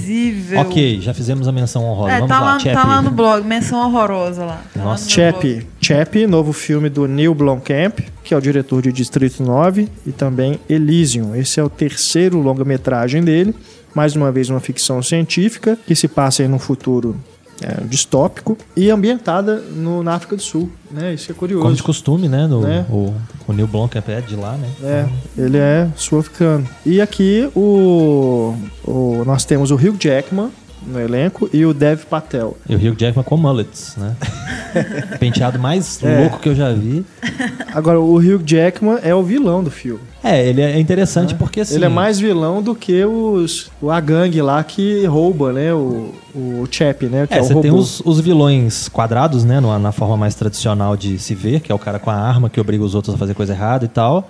E você tem o vilão, que é aquele cara que usa as circunstâncias pra fazer uma coisa errada e tentar se justificar. É. Então eu acho que é, é interessante aí essa Que dinâmica. no, no caso, ele está desenvolvendo. Ele e o Dev Patel trabalham numa, numa empresa né, de robótica e os dois estão desenvolvendo é, robôs para segurança pública. É, pra manter aí uma, uma comparação que eu acho que o público vai entender fácil, o Dev Patel cria Robocops e Isso. o Hugh Jackman cria Ed 209. Exato. Exatamente. Acaba que o projeto do Dev Patel é o que faz mais sucesso. É o que e- dá certo, né? Enquanto o do Hugh Jackman é uma coisa mais militarista, né? É, o do Hugh Jackman é pra você mandar pra um país um tanque qualquer de e destruir tudo, né? Assista. Matar todo mundo. é. Fascista, exatamente. E aí, um determinado momento, o personagem do Dev Patel desenvolve um software de inteligência artificial super sofisticado e quer testar esse software num dos robôs que estaria está sendo tirado de linha, porque coincidentemente ele era sempre o que voltava para a fábrica porque tinha sido é, danificado né, durante as patrulhas. Na legenda do, do filme, como eles falam muito dialeto, muita gíria, a, a legenda tentou ser espertinha também, É. né? Então, se eu não me engano, ele fala alguma coisa do tipo, esse robô tem uma zica. alguma coisa assim. E ele fica um tempo com o adesivo, né, recusado na, na, É. na É, testa. Isso é muito engraçado. É sempre o mesmo robô que toma bomba na cara, que toma tiro, toma pedrada. E você identifica também pela antena laranja, né? É. Que o, o mecânico lá coloca para substituir, porque não tinha outra. E nessas horas que ele dá esses problemas, que ele é mostrado né, desativado e tudo, ele lembra demais do Johnny Five, né? Do É. robô em curto-circuito. Short Circuit, com certeza. Clássico Principalmente o da Tarde. 2, né? Que é o que ele fica, fica punk, né? É. Que assim como nesse filme, tem uma cena em que ele é agredido, né? Por vândalos e tudo, é detonado, quase é, morre, né? Entre aspas. E aí ele fica mal, malzão, né? É, vira, mano, vira o mano, punk. vira mano. Vira mano. Uns, uns colares assim. É, você vendo o trailer do, do Chap lembra bastante, mas no filme mesmo É, o filme- ah, é só mais uma lembrança, né? É interessante ter essas, você ter essas referências, mas o filme consegue né, ter vida própria, ele consegue su- passar por cima disso tudo. Você lembra de Robocop, você lembra de Blade Runner, você lembra de um Eu tanto lembrei de do coisa. Wall-E, Wall-E, aquela animação. é, a vibe parecida, assim. Vai lembrando de um tanto de coisa, mas no fim das contas o Chap consegue ter vida própria, É. né? consegue ter um- uma, uma identidade. É, e o que eu que a- tinha mencionado, só para acabar de, de contextualizar aqui o pessoal, é que acaba que dá errado né, o, o plano do, do menino de testar essa inteligência artificial e ele acaba sendo sequestrado junto com o robô por esses criminosos que estão devendo uma grana por um mafioso e querem usar o robô para poder fazer um assalto, né, ajudá-los a assaltar e eles conseguirem o dinheiro que eles estão devendo. É interessante que a inteligência arti- artificial geralmente é representada no cinema como uma coisa ruim, né? Como algo que vai surgir, vai dominar a humanidade, vai superar a humanidade, né? E aqui o filme traz uma visão mais mais positiva assim, né? Que é algo na figura do Chap, né? Que é algo que não é Sim, não sim. vai destruir, Não é assim, uma não, não é uma ameaça, vai se ameaça. é a- vingar, né? ameaça é justamente a humanidade, né? É, no caso do Transcendence é ruim de várias formas, né? É. Essa questão da inteligência artificial. Que é outro filme que eu me lembrei durante a exibição também, foi Eu, aquela... eu diria que o Chap é uma mistura do Robocop com o Ela, do Spike Jonze. Porque o que ele discute a respeito da inteligência artificial e do, da forma como o homem se preocupa é, em desenvolver um mecanismo artificial, mais do que estar preocupado com a própria evolução, é bem semelhante, assim, dialoga um filme com o outro nesse sentido. Porque, assim, eu acho que são dois temas do Chap. Tem essa questão da polícia mecanizada, né, que aí faz um paralelo com o Robocop direto, e essa questão que eu acho que é o coração do filme, é, que é sobre a discussão sobre a inteligência artificial, identidade ou a identidade, humanidade do robô. né, como que aquilo ali, como que aquele robô, ele, ele, ele, ele questiona coisas que passam, é, inclusive pela questão de gênero, porque você vê que tem determinados momentos que o Chap, ele, enquanto ele está sendo treinado, quando ele está naquele estágio mais infantil, que ele começa a brincar de boneca, né, com a mãe, né, a mãe entre aspas dele, e aí depois ele fica meio sem graça quando o pai, entre aspas, também chega, né? Ou seja, né, que é onde que dele, tá né? aí, né? É, que, que é errado? Não é errado, né? Ele brincar de E boneca. aquela boneca é até uma identificação com ela também. Com é ela, uma homenagem sim. a ela. É muito bonito aquilo, assim. Sim, sim. momento. Porque assim, se eu for pensar, tá, é- é uma inteligência artificial. É um ser que é assexuado. Ele não tem gênero. É um robô, né? Mas a partir do que ele vai, vai aprender, né? Com- durante ali o treinamento, o contato que ele tem com aquelas pessoas, que ele vai adquirindo um modo de falar, um modo de andar, né? Tudo ele vai copiando. Isso se aplica ao ser humano, né? Às pessoas. Quando ele está ali sendo treinado pelo, pelo pai, né? Para aprender a atirar, para aprender a ser um bandido, você fica imaginando um menino que mora na favela, que mora no meio de bandido também. Aprendendo a ser aviãozinho. né? Corrupção de menores, eu lembrei disso também. né? Então acho que ele discute uma série de temas, isso é o que me conquistou no filme. Eu acho que ele tem alguns problemas, principalmente ali na segunda da segunda metade até o final, quando ele volta a insistir em ser um filme de ação e É, tudo. dá uma É, desandada é- isso. Aí acho que desanda um bocado. Mas, de toda forma, acho que ele propõe, ele tem propostas muito mais é, ousadas, que são próprias da ficção científica e que a gente dificilmente encontra na maioria desses filmes que chegam aí, nos blockbusters, pelo menos. Né? Eu acho que o Neil Blomkamp ele é um diretor bem interessante por isso. Né? Ele, ele vai nessa, né, nos cernes dessas questões, embora poderia explorar de, de uma outra forma, acho que seria mais interessante, mas pelo menos ele, ele faz você refletir sobre isso também. É, né? tem uma amiga minha, inclusive, que eu achei muito engraçada. Ela me perguntou se ela poderia ver o Chap ou se ela ia ficar com raiva da humanidade. Se ela ia ficar com raiva de ser gente, como ela Aham. colocou. Eu Falei, "Ué, mas por quê? Porque depois que eu vi o Distrito 9, eu fiquei com raiva de ser gente.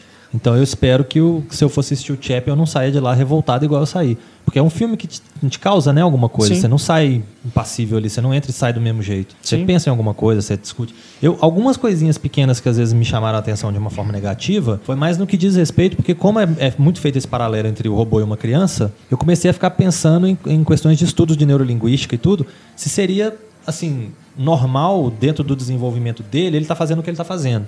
Então algumas coisas me chamaram um pouco a atenção. Mas aí eu pensei que eu estava sendo muito chato, muito rigoroso com algumas coisas e entrei no clima e deixei pra lá. incomodou também. Mas poderia ser mais questão da, da, da faca lá, que ele fica até o final, né? Quase até o final, na verdade, achando que se faquear uma pessoa só vai botar ela pra dormir, sabe? É. Sendo que ele já tem acesso à internet e tal. É, e- É. e- isso é uma coisa que me incomodou também, porque eu lembro assim, você pensa em Matrix, por exemplo. Eles põem um CD lá num drive, roda lá um negócio, pronto, você tem um programa de pilotar helicóptero na sua cabeça. Você consegue entrar e pilotar um helicóptero. Ele é um robô, ele tem acesso a tudo, ele tem acesso à internet, ele tem acesso. É o que o Johnny Depp faz no Transcendence, né? Ele entra na, na máquina, pega todas as informações que ele quiser e é onipotente, onisciente, ele é tudo, né?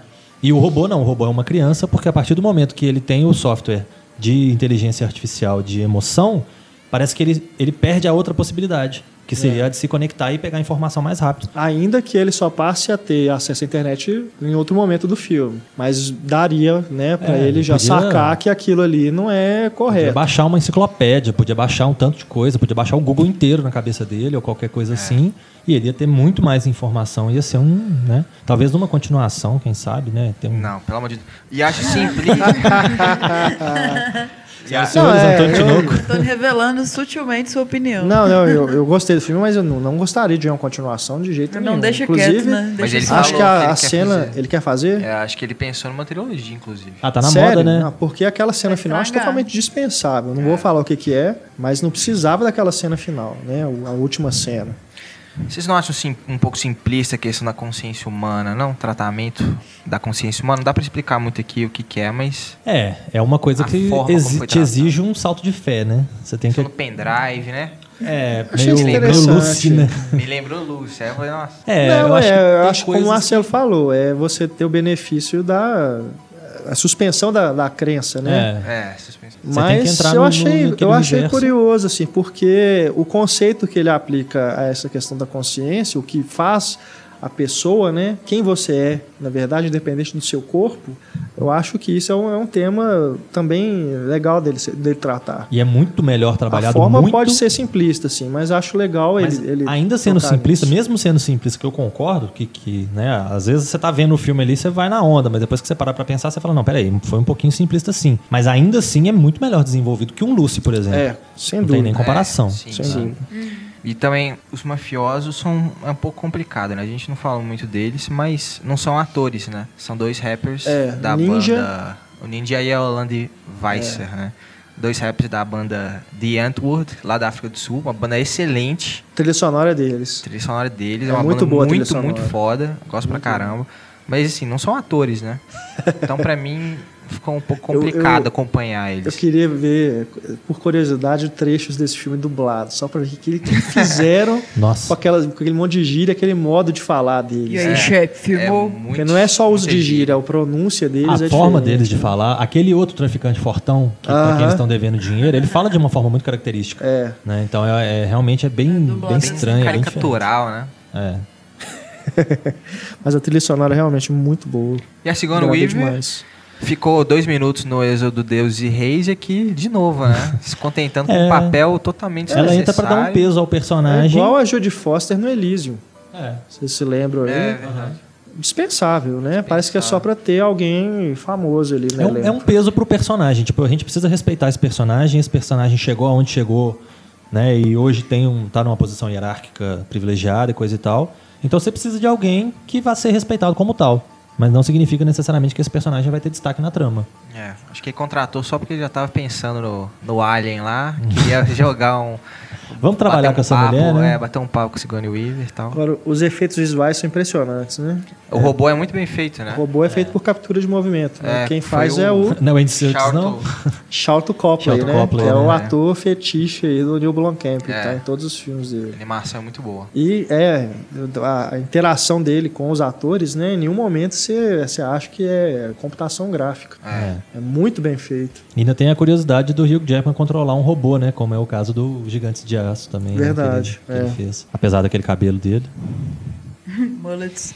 Então, Chap tá aí, acho que ainda deve ficar. A gente tá gravando esse podcast no finalzinho de abril, né? Ele estreou já tem uma semana, duas semanas, acho. Acho que ainda vai ficar um tempinho em cartaz. É difícil é sobreviver a Vingadores e Velozes e Furiosos. né? Exatamente, né? Dominando aí um, um blockbuster atrás do outro. Eu fui a eu fui a Palmas semana passada, inclusive eu vi o Vingadores lá. O pessoal tá de parabéns, ninguém encheu o saco, sala cheia, todo mundo quieto, compenetrado no filme, então de parabéns aí as Idem pessoas de, de pra Palmas. Mas você foi aqui. Sim, a sala tava comportada, eu não acreditei. Ah, Muito Deus. Muito cheio Muito e o pessoal ficou quieto. Eu Não, não, acreditei. Em compensação, a minha sala do CHEP tinha quatro pessoas, eu incluído, na sala. Duas eram amigas, estavam ah, juntas. Você não sabia se eram idiotas e duas reviews. É, eu pensei assim, tem quatro pessoas dentro dessa sala. Duas eu não sei se são idiotas, mas duas eu tenho certeza que são. Tinha um cara sozinho lá na frente, eu sozinho no fundo e dois do lado falando que estavam sozinhos no meio do cinema e conseguiram atrapalhar a experiência de outras duas Nossa pessoas. Senhora. De tanto que eles falaram dentro do cinema. Então eu vou te falar que é dureza. Agora, o que eu ia comentar lá em Palmas, são dois shoppings, cada shopping tem os seus cinemas e era praticamente Velozes e Furiosos e, e, e Vingadores. O Chap até estava passando numa das salas, mas a sessão que eu teria condição de ter visto no fim de semana era dublado, então eu passei longe e aí acaba que fica um pouco restrito. Não, tá impressionante mesmo, porque até um tempo atrás, essas grandes estreias, elas se concentravam no período do ano, né? Ali, mais ou menos ali, maio, junho, julho. Férias escolares. Agora não, a gente teve 50 Tons de Cinza, Velozes e Furiosos, Divergente, né? Insurgente, né? Detergente. Detergente, astringente. Vingadores, vem aí Mad Max, Exterminador do Futuro. É. Tá vindo um atrás do outro, aí realmente não dá, Vai né? arriscar a mesa toda aí. Renato. Fazendo a listinha na mesa. Tô aqui. riscando a mesa do estúdio aqui, depois me xingar. Mas é complicado, né? Aí acaba sobrando pouco espaço, como a gente sempre fala aqui, a gente vai continuar falando. É, não adianta nem a, a determinação lá do, do governo de É, número de tentar salas. proibir né, esses mega lançamentos. Porque aí coloca, tá, beleza, 30% para cada um. Aí estreiam três, aí 90% para três filmes. É. O que adianta? Quebrou a bicicleta. Então vamos entrar agora na sessão spoiler para falarmos de Vingadores Era de Ultron.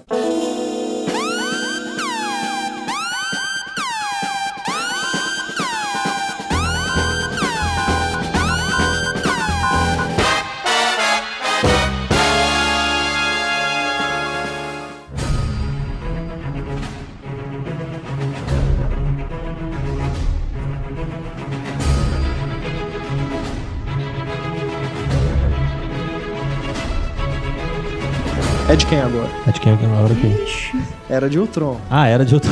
Nossa. Agora é de ah, quem? meu Deus, não Nossa. fui eu, hein? Não fui eu. Não Ainda bem que tem edição pra cortar isso. era. Ó, droga, ficou. era. Perdão, perdão. Era de Ultron e agora vai ser do Thanos. Thanos. É, o próximo vai ser do Thanos.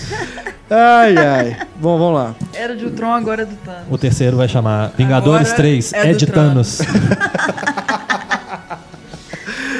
Vingadores 2, que eu, vocês me corrijam se eu estiver errado, mas eu não me lembro de outro filme de super-herói com tanto super-herói ao mesmo tempo, na É. mesma, nas mesmas cenas de batalha, né? Eu acho até que foi. Até mais que os X-Men, se a gente for contar, pelo menos a importância dos personagens, que os X-Men tem ali aquele núcleo que é importante, mas tem um monte de mutante que é só Aparece, coadjuvante, né? Mas se a Easter gente- eggs, né? Olha só, vamos lá. Capitão América, Thor, Hulk, Gavião Homem de Arqueiro, Ferro, Homem de Ferro, Gavião Arqueiro, Viúva Negra, Viúva Negra, Visão, Visão, os Gêmeos. é, o Feiticeiro Escarlate e o Mercúrio, Isso. Máquina de Guerra, Falcão. O Falcão aparece. Ó, é muita É. gente, né? Ainda tem o Nick Fury ainda, É. que não é um é bem um super-herói, super-herói, né? mas- mas tá inserido ali no contexto. E tem o super vilão, que é o Ultron. E tem- é, isso eu achei legal, porque geralmente vai cada continuação vai aumentando o número de vilões, né? É. Agora pelo menos continuaram mantendo um Aumentaram só. os heróis, né? Tem É. um semi-vilão ali do Andy Serkis, né? É. O Ulysses Claw do Pantera É Negra. verdade. E É, tem o o- Barão, né, no começo do É, É, o filme. Barão. É, Que- Isso, isso eu acho legal, porque esse Barão apareceu na cena pós-créditos de. do Capitão América. Capitão Que é a América. mesma cena que tem os gêmeos, né? É. Então ele terminou o filme e começou o outro. É, o, o Vingadores, inclusive, segue muito a, a lógica do Capitão América 2, que já começa o pau quebrando no meio de uma missão, que é uma, uma fórmula bem básica de filme de espionagem, de uma forma geral. Ele, se você né, separar o filme em partes, você vê que ele tem um esqueleto pré-produzido, porque é uma coisa que já deu certo e vai continuar dando certo. Então eles vão continuar explorando um pouquinho essa fórmula. Eu acho que eles acrescentaram personagens novos para dar um certo ar de novidade pro negócio para não ficar igual ao primeiro. Então acabou que e acabou funcionando de alguma forma, porque traz uma dinâmica um pouco diferente, né? Acrescenta uma coisa ou outra, apesar de que o Mercúrio desse filme não chega nem aos pés do Mercúrio do X-Men, né? Ou Pois é. Que a cena do Mercúrio do X-Men é fantástica, né? Inclusive rola um- meio uma cópia ali, né? É, essa alguns questão. tem um momentos- momento bem parecido. né? De parar o tempo e ele Uhum. continuar. E curiosamente os dois Mercúrios estão juntos no no Kick-Ass, né? É verdade. Tem o Evan Peters e o Aaron Mas, Johnson. mas você gostou dos gêmeos? Eu acho que estão eles- um pouco desenvolvidos. Gostei Eles são mal aproveitados. Não Aproveitados pra caramba. Eles são, cara. ela, inclusive, a gente, eu pelo menos, bom, quem acredito que eu já li muita revista em quadrinho, mas eu sempre fui mais DCzete do que Marvete, né? Então eu lia mais Batman, esse tipo de coisa. É, Decenalta, ok. o Renato sempre usa o et, né? Então, já fui chamado de Nolete umas duas vezes. Então, eu, eu sempre fui mais DC do que Marvel, então eu não eu confesso que eu não conheço tão bem esses pequenos coadjuvantes, né, da, da Marvel, desse universo Marvel. Mas eu fiquei sem entender direito qual que é o poder da, da Feiticeira Escarlate, o que, que ela faz De exatamente. onde que surge aquele negócio vermelho? É, ela, ela manipula coisas à distância, ela manipula a mente das pessoas, ela, ela cria certas situações que você fala assim, pô, essa mulher é um uma mistura de uns três ou quatro personagens diferentes. Ela é uma Jean Grey com mulher É. invisível. Eu achei ela mais dentro do contexto dos X-Men, né? Como se fosse uma É, mutante. Ela é né? meio Mas eu Xavier. acho que, Ela é que é uma isso mutante. mesmo. Ela é uma mutante. Só que eles não podem falar mutante. Ah, é verdade, tem isso. Direito. Ela, ela né? lembra muito o filho do Striker É do. X-Men 2, porque ela, ela entra na cabeça da pessoa e cria um terror na cabeça da pessoa, que a pessoa vive uma realidade que tá só nela. Né? Inclusive, não- essas cenas foram as minhas preferidas. As viagens que eles tiveram, Que achei é, maravilhoso. inclusive, oportunidade de outras participações especiais, né? Que teve a Agente Carter, teve Idris o. Heimdall, teve é, o Idris Elba. Teve né, a oportunidade de você ter um tanto de participaçãozinha. Ele é, tu eu só aparece nessas horas, né? É. Ou é flashback ou, ou é nessas viagens. Ou ela né? maquiada de velha, né? E descobrir também um pouco mais de histórias de personagens que a gente não sabe, né? Como o caso da Viúva Negra, né? É, O É, passado dela. verdade. Eles querem desenvolver. É, na- no caso do flashback, né? E no caso do filme mesmo, no, andamento temporal Gavião normal, Arqueiro. o Gavião Arqueiro, que, eu é acho bom, que né? é. Humanizou o personagem, tão É, deixado pro lado. Família, né? Verdade. Ele- Eles, eles- eles- inclusive, foi um foco assim, foi uma, é uma coisa, uma escolha muito clara, né, do roteiro. Pegar os dois únicos personagens dos Vingadores do corpo principal que não tiveram um filme próprio, que foram coadjuvantes nos filmes dos outros, né? A Viúva Negra acabou ganhando um, um- papel maior porque ela saiu do Homem de Ferro pro Capitão América. Então ela ganhou mais participações, mas o Gavião Arqueiro ficou bem restrito ali ao Thor e ao primeiro Vingadores. Então eles pegam exatamente os dois que não tinham tido ainda a oportunidade de serem desenvolvidos para fazer isso, né? Uma, de uma forma um pouco rápida até, mas foi uma coisa Foi até interessante. surpreendente também, né? Porque ele começou a falar, não, tem namorada não. Aí do nada você chega, família, menino, É, pacote Eu completo. casa legal. de campo. Foi, foi massa, foi surpreendente. Humanizar na- mais, É. né? E da Nessa amizade cena- da, com a viúva negra, da, da esposa Sim. dele e tal. É, É, é bacana. interessante, porque o primeiro filme, o, o Vingadores, dá a entender que os dois têm uma coisa mal resolvida. Na Só verdade que- é uma amizade meio oculta. É, só que ela já teve um, um chamego ali, um affair com o Capitão América, né? Que no, no segundo filme do Capitão América os dois estão bem próximos, chega até a dar aquele beijo, né? E tal. É. Tipo, e aí, você ainda tá se sentindo constrangido? Não, eu tô sentindo outra coisa. né? Tipo, isso, isso no seu bolso é uma banana ou você tá feliz de me ver, né? Então é bem complicado, né? Senhor, corta, corta, Marcelo. corta. Eu acho assim, é, é bem complicado. Já teve, o- Não, já e- teve o picão agora mesmo aqui. Agora você fala de banana. Faltou o. Antônio falar alguma Isso- coisa aí. Mas isso é interessante porque suscitou comentários dos atores que os atores chegaram a se referir à viúva negra como uma vagabunda ou qualquer coisa desse tipo. E depois os atores foram pedir desculpa, né? Ah, não, isso aí foi uma palhaçada, É. né?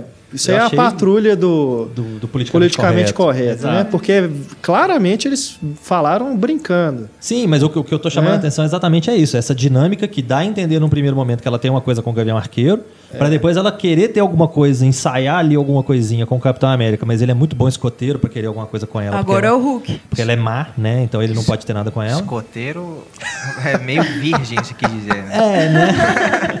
Pronto, todo mundo. A forma do Renato falar alguma coisa Escoteiro. E, ó, e, a, e a Viúva Negra também, no Homem de Ferro, ela... Acho que a Pepper sente ciúmes dela, né? É, porque o, tô- o Tony Stark dá em cima de qualquer pessoa que use É, saia, né? Então, o Tony Stark tem uma coisa com ela, mas ela não chega a retribuir, mesmo porque ela não é doida, porque ela sabe que a Pepper tá ali. Mas ela tem essa coisa, esse, esse pequeno envolvimento com os três, né? E agora com o Hulk. Mas mulher é legal, porque independente.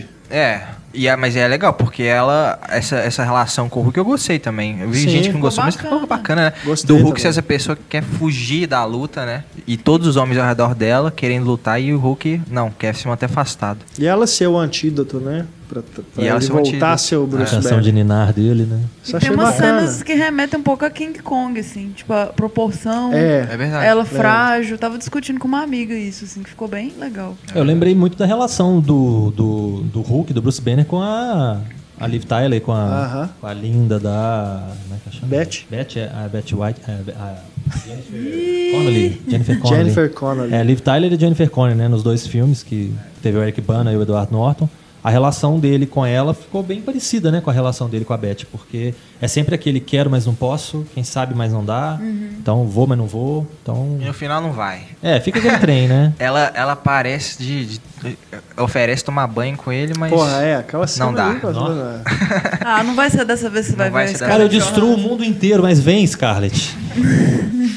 Pelo amor de E Deus. no final a gente fica sem saber o que o futuro do Hulk, né? Pois é, esse Porque- final eu fiquei. Eu, eu acho que tá tudo propício pra ter um filme solo, né? Mas parece que tem problema Do de Planeta direitos Hulk. também. Com o Hulk. Mas né? a Marvel vive falando que não tem planos pra fazer um filme solo do Hulk. Podia ser, né? Ia Eu ser- acho que a Marvel deixou aberto o final justamente pra ir negociando, assim, É. até lá, sabe? Porque o que eles querem fazer, o que seria muito legal fazer, é a questão do planeta Hulk, Seria né? sensacional. Que o Hulk vai pro espaço e Filme de tal. monstro mesmo, né? É. Mas aí fica aberto, né? Que talvez ele tá numa ilha e tal. Vamos ver. É, se você pegar inclusive a, a cronologia dos quadrinhos, faria todo sentido, né? É. Ele ir pra fora, depois voltar e encontrar uma situação que aí já cair, Guerra cairia ali nas guerras infinitas, né? Guerra secreta ou Infinita. Guerra infinita? Uma guerra secreta É. da década de 80. É, tô confundindo. Tanta guerra, né? Guerra civil. Crise nas infinitas guerras. Mas voltando a falar Faria do. todo sentido. É, voltando a falar do Mercúrio, como ele não é muito aproveitado, até por causa dessa distância de personagem, né? Não, você não cria muita identificação com o que acontece com ele, que ele morre, né? É, Mas assim, é, me surpreendeu. É uma inclusive. surpresa, mas você não fica abalado com a morte dele, né? É. Ele morre, mas assim. É, é uma saída fácil, porque assim, vamos matar um personagem, vamos causar um certo efeito no público, mas não é um dos personagens principais. É. Então a gente pode se dar o luxo de matar ele, que ninguém vai sofrer por causa Marvel disso. já é purista de não mostrar ninguém transando e ninguém, nenhum civil morrendo. E aí É. mata justo o sangue, secundário. né? Não tem sangue nenhum. E aí mata o secundário que não foi hum, desenvolvido na história. É, teve umas garotinhas no cinema que fizeram. "Ah!" Aí outras começaram a rir delas. Tipo, o que que tem? Só um É, morreu, né? Antes dele do que eu.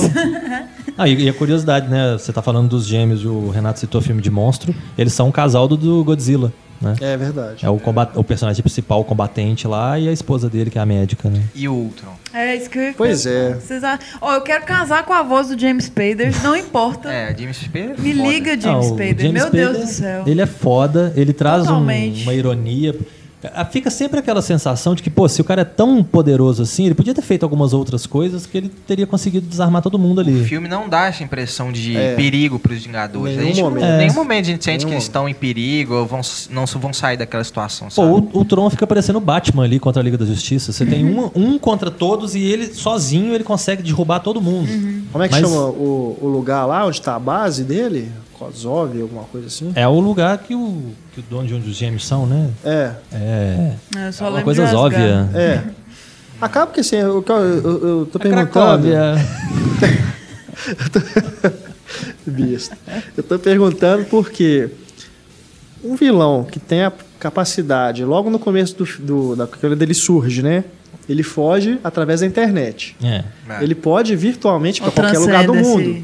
Ele tem essa capacidade de ameaçar o mundo inteiro. Mas acaba que o único lugar do mundo que tem algum perigo é esse lugar, né? Essa cidade. Que é a hora que começa a subir lá, né? Que aí eu lembrei do, do Superman e Retorno, né? Aquela hora que começa a subir o negócio lá pro céu, né? O pedaço de terra do Lex Luthor. É E a disso ideia, tudo. A ideia Mas do, é isso? A ideia dele é boa, essa questão de, ah, o ser humano mal por natureza, então o único jeito de atingir a paz é matando todo mundo, né? Aham. Só que. Voltar ao equilíbrio Ele original. não né? A ameaça ideia do nem Noé, os né? Vingadores e bíblica. nem a gente se sente ameaçado, porque nenhum, ninguém no mundo tá sabendo o que tá acontecendo. Eu me senti ameaçado. Por essas Porque meninas assim, que ficavam rindo, né? tá, uma coisa é o negócio acontecer em Nova York, que aí todo mundo ia estar sabendo que tá rolando aquilo. Agora, Mas eu na- acho, uma coisa, uma crítica que tem sido feita, Quintal da principalmente- Rússia, sei lá onde que é aquilo. Mas é, é o problema, eu acho que tem uma grande coisa aí. O, o primeiro Vingadores destrói um pedaço de Nova York, tanto que nos outros filmes do universo Marvel, até nas séries, É, né, até no, é Shield citado. lá, eles citam da destruição de Nova York. É toda uma discussão. Tipo, porra, você é um super-herói, você tem superpoderes, você derruba o vilão. Ok, bacana, obrigado. Aham. Mas você precisa destruir a cidade no caminho? Que é uma outra grande crítica que foi feita ao Superman, o Homem de É, Aço. sim. Que destrói Metrópolis inteira numa briga mano a mano, ao invés de pegar o cara e levar pro deserto. Então, pelo menos, eu acho que aí eles tiveram um pouquinho Não, mais de atenção, bem, né? De levar o- a, a Eu história pra concordo, fora. Entendo o né? que você está E querendo teve dizer. muitos salvamentos eu- no meio disso também, né? Sim, de preocupado sim, com civis claro, não. Até demais, né? Tirando o povo, né? Não, eu entendo, perfeitamente concordo com o que vocês estão dizendo. E eu também não estou assim nem querendo dizer que Nova York é mais importante que a outra cidade lá, não. Quintal é da Rússia. só assim, é a questão do personagem ter o poder que ele tem. Em nenhum momento É. E ficar restrito, isso né? é aplicado, entendeu? Ele não, ele não mostra pra gente do que ele é capaz. Ele parece que tá Sabe? preso ali. Ele, ele tem é, possibilidades infinitas, mas ele parece que não vê isso porque ele foi criado por um humano e o humano é finito. Então, É, eu acho legal a concepção dele, porque essa ironia que ele tem, isso vem do, da personalidade do próprio do Tony, Stark. Ele fala né? coisas que o Tony Stark diria. É. né? É. Ele usar as partes né, do- das armaduras para construir os robôs e tudo. Isso eu achei muito bacana. É, mas fica faltando isso e, e, claro, tem a questão da obsessão dele em construir o corpo, né, com bio- a parte biológica, para ele poder conseguir manipular a joia, né? É. A joia do infinito, né? Aquela amarela. Parece que nos Que é a quadrinhos. joia da quem- mente, né? Precisa de um cérebro para ela poder ser ativada. Né? É. Acho que o Ultron não foi criado pelo Tony Stark. Não, ele nos foi criado pelo Hank quadrinhos. Pym, É, que é o o Homem-Formiga. Homem-Formiga. Mudar. Isso. Sabrina falou. Só que Homem-Formiga não entrou na, na história ainda, né? Vai entrar É. em julho. É julho, né? Que é a estreia? Julho ou agosto? Julho, né? Julho, eu acho. É. Que vai ser a estreia. Então não tinha como ser do Hank Pym. Então eles deram um. Ah, acho que a ideia ficou Alteraram, boa, né? Porque adaptaram. é do Tony Stark com uma pequena participação do Bruce Banner, né? É. Os dois participaram ali. Mas Então, isso também me decepcionou, porque eu, eu estava esperando que esse filme fosse realmente rachar o grupo Que o Tony para Stark ir fosse no ficar mais próximo fascista, Guerra né? Civil É. a gente já ter o confronto estabelecido. Mas não, termina E o- o filme, todo mundo amiguinho, Amiguinho cada um é- vai pro seu lado e O Tony pronto. Stark Unidos, tinha que sentir a, a perda, sabe? O, o- a cagada que ele fez. Ele tinha que sentir É. o- dele ter criado o Ultron, sabe? Só que no final ele não sente, então. É, no final ele a- criou. Ele, por, a por tabela, ele criou vai. o visão e resolveu tudo. Resolveu tudo, aí ficou tudo bem. Empatou. É. E parece assim que é um filme realmente, essencialmente, um filme de super-herói, porque é só para os heróis vencerem, aprenderem uma lição, ficarem mais unirem, nobres, né? e é isso. Sempre juntos, vamos fazer É até uma coisa juntos. que a gente percebe fácil, né? No, no primeiro filme, você tem os ícones significando os heróis. No segundo filme, você tem imagens que remetem à Grécia, né? Dos deuses. É, e Nossa, ficou lindo Sim, aquilo. sim. Mas eu acho assim, quebra um pouquinho essa ideia. Eles chegam a se referir aos personagens, ao, Ca- ao Capitão América, como deuses. Então, assim, pô, o cara não é deus, não. Ele tudo bem, ele tem um superpoder, ele é quase indestrutível, ele é isso, é aquilo, aquilo outro. Mas a ideia da- dos heróis da Marvel, a essência dos heróis da Marvel. É tentar trazer problemas humanos, né? Não é à toa que o Homem-Aranha é um dos mais bem-sucedidos. Então a gente quer trazer uma coisa da realidade das pessoas que estão lendo a revista. É. Então eles não são. Tudo bem, Thor é um deus, mas ele tem algumas questões, alguns problemas familiares, com o irmão, com o pai, com a namorada, com isso, com aquilo, com aquilo outro, né? E não deram nenhuma desculpa Ficou boa. um pouco abandonado também ele aí A questão das filme. mulheres, né? A, a Pepper e a Natalie Portman, a Jane, né? Não, É, tem aquela discussão ali na festa, né? A festa Ainda da prefiro firma. a Jane.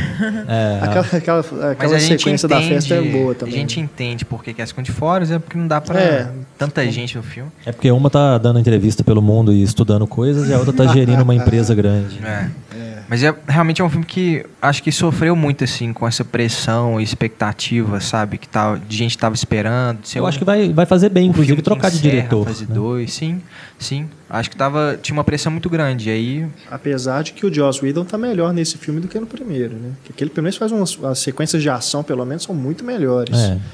Planos sequências, dá pra você É, mas- ver realmente o que tá acontecendo. É, Aí você- Primeiro viram, filme tem, também, tem hora mas que Você não aqui- vê direito, né? Que é muito corrido, assim. Não, sim, a- mas, por exemplo, a primeira batalha, por exemplo, é um plano de sequência magnífico. Depois também, na hora que tá, né, mais no final lá, que eles estão brigando com o Ultron, e salvando as pessoas, é, eu acho que ele resolve mais essas situações, resolve de uma forma mais é, agradável visualmente do que no primeiro filme, que é só aquele lá do Chitauri lá contra os, os Vingadores, né? Só o palco Mas a- acaba que cai também numa mesma situação, né? Você tem os heróis de um lado e os Chitauri vindo. Nesse filme agora você É. tem os heróis de um lado e os robôs Os todos robôs, do, do Ultron verdade. vindo. Pois Fica é, um pouco a repetitivo, repetição. né? A repetição, cara. O meu problema foi esse. Não é um filme muito criativo, original, sabe? É. E aí eu não sei se vocês estão sentindo isso, que a fórmula tá meio Gasta, né? gastando, né? Tá saturado de filme de É super-herói. igual o filme de Superman. Você tem Já um, tá um ser mesmo. super poderoso, aí você tem que criar um vilão super poderoso. Então acaba que vai caindo sempre no mesmo lugar. Com eles é a mesma coisa. Você tem um super grupo. Você precisa de ter um super problema para ter necessidade de juntar um super grupo. É. Senão, por que, que um só não foi lá e resolveu o problema? Eu- O Hulk foi lá e achatou o Ultron. É, eu gosto pra caramba de filme de super-herói, mas eles têm que investir mais em roteiros mais inteligentes. Tentar e- diversificar um pouquinho. É, fazer uma Capitão América 2 foi muito bom, porque realmente foi uma coisa É, diferente. eu né? acredito É, e que coloca o- um problema, de fato, né, com o negócio da SHIELD. É. Aqui parece tipo assim, a SHIELD acabou, foda-se, não importava mesmo. Agora nós aí? temos os Vingadores. É. Acabou a Shield, a gente tem os Vingadores e pronto. É, capaz, capaz o Homem-Formiga ser melhor que o Vingadores. É, o Homem-Formiga e o futuro Doutor Estranho, eu tenho fé que sejam mais Os melhores, interessantes. é, mais interessantes. Porque tem diretores diferentes, né, pra poder conduzir. Vai ficar meio que o Guardiões da Galáxia, né? Você pega um cara diferente, que tem, né, um pé nos quadrinhos, que gosta de cultura pop e tal, põe esse cara pra conduzir. O cara tá de fora do negócio, do- daquele universo, talvez traga um pouco de sangue novo, né? Traga um pouco de inovação pro negócio. Outra coisa também que ficou aquém pra mim, a cena extra, né? Praticamente a mesma coisa do primeiro. É bem simplesinho. Parece bem o Thanos, tá. O- Até agora o Thanos tá esperando. rapidinho. É, tipo, ah, achei eu que achei já que, vocês fosse fossem... avançar, né, agora. Já- Achei que vocês fossem resolver, agora eu vou, vou ter que entrar. É, ele já apareceu no Guardiões da Galáxia, né? As coisas já começaram ali a ser é, expostas, né, do que vai acontecer. Então eu achei que nesse filme já ia ter uma, né, avançar um pouco nessa questão, mas não. Não, e se, se a Marvel quisesse realmente deixar todo mundo de queixo caído, surpreender todo mundo, em vez dessa cena pós-crédito, assim, que não levou a nada, Bobagem. ela colocava a mãozinha do Homem-Aranha, assim, ó. Exatamente. soltando, assim, ó. tss, só isso, cara. Não precisa mostrar a cara É. da Só precisava de um tss. Só precisa tss, e a mãozinha do Homem-Aranha, sabe, no topo do prédio. Só isso. Exato, é. Já ia já, foi anunciado, né, que ele vai É. participar de um filme aí do universo Marvel, então seria realmente um presente pro fã. É, já. E- já não, e o- eu fiquei esperando, todo mundo no cinema. Ficou até o finalzinho mesmo, esperando mais alguma coisa. E não tem, né? Ah, eu, eu já sabia É que ia a ser cena no do meio Thanos mesmo. Eu mesmo. assistia do meio e fui embora. A não ser, será que nos Estados Unidos vai ter? Porque do primeiro filme teve isso, né? Duas cenas extras, que aqui no Brasil só uma que foi exibida. Aquela do. que eles estão comendo, né? Aquele sanduíche. Ah, é verdade. Aquilo não passou aqui no Brasil, foi só nos Estados Unidos. Será que lá, que lá tá lançando essa semana, né? Às vezes lá tem alguma coisa extra. O que, que rola com o sanduíche? Porque eles fazem uma piada, né, durante Ah. o filme. Eu esqueci o nome do Shawarma. sanduíche. Shawarma, né? E aí, na cena extra, eles estão lá sentados, no, batendo papo, Happy né? hour, é, fazendo Vingadores. happy hour e comendo o negócio. Aí, falando de happy hour, a gente tem que lembrar sempre do Stan Lee, né? Participando. É. Uma pequena participação. Aquela cena da festa é muito, boa. boa. A cena da, da festa, é festa. muito É boa. massa. É mais uma que humaniza eles, né? É. Que ali eles não estão... Levantando martelo. É Sensacional. muito legal o Capitão América vai levantar, ele fica É. preocupado, assim, ai meu Deus, vou perder aqui. É E o. War, o War Machine tá muito engraçado também nesse filme. É, ele querendo contar a historinha história. dele, né? É. É bem legal mesmo. O, eu acho que o Don Tiddle trouxe um, um humor pro personagem que com o Terrence Howard ele não teria. Não teria. Não, tira é muito bom. É, ficou bem bacana mesmo. Agora, eu também senti, a princípio, que o- os novos Vingadores são mais fracos do que... São Bem secundários, Né? né? É. Como é que é? É o Gavião. Capitão América, com o Gavião Arqueiro, a, Viúva Negra, Negra Feiticeiro Escarlate e o Visão. e o Falcão. Aparece Falcão. no final também. né? É, eu achei. É? Eu, eu- a hora que eles mencionam a questão da, da- do. Aí o Homem-Aranha vai entrar e dá uma. É, eu- a Não hora- sei se ele vai entrar de mas fato ele vai, nos entrar, Vingadores. ele vai entrar mais jovem, né? Então eu É. não sei como é que vai ser o, o Mas personagem Vocês Peter aguentam Parker. mais ver o Homem-Aranha, gente? Sério? Não vou Não, Eu gostaria de origem, vê-lo não. em situações Nossa, diferentes. tem tanta coisa. É, contar a origem dele de novo, pelo amor de Deus, né? É, não vão fazer isso, não.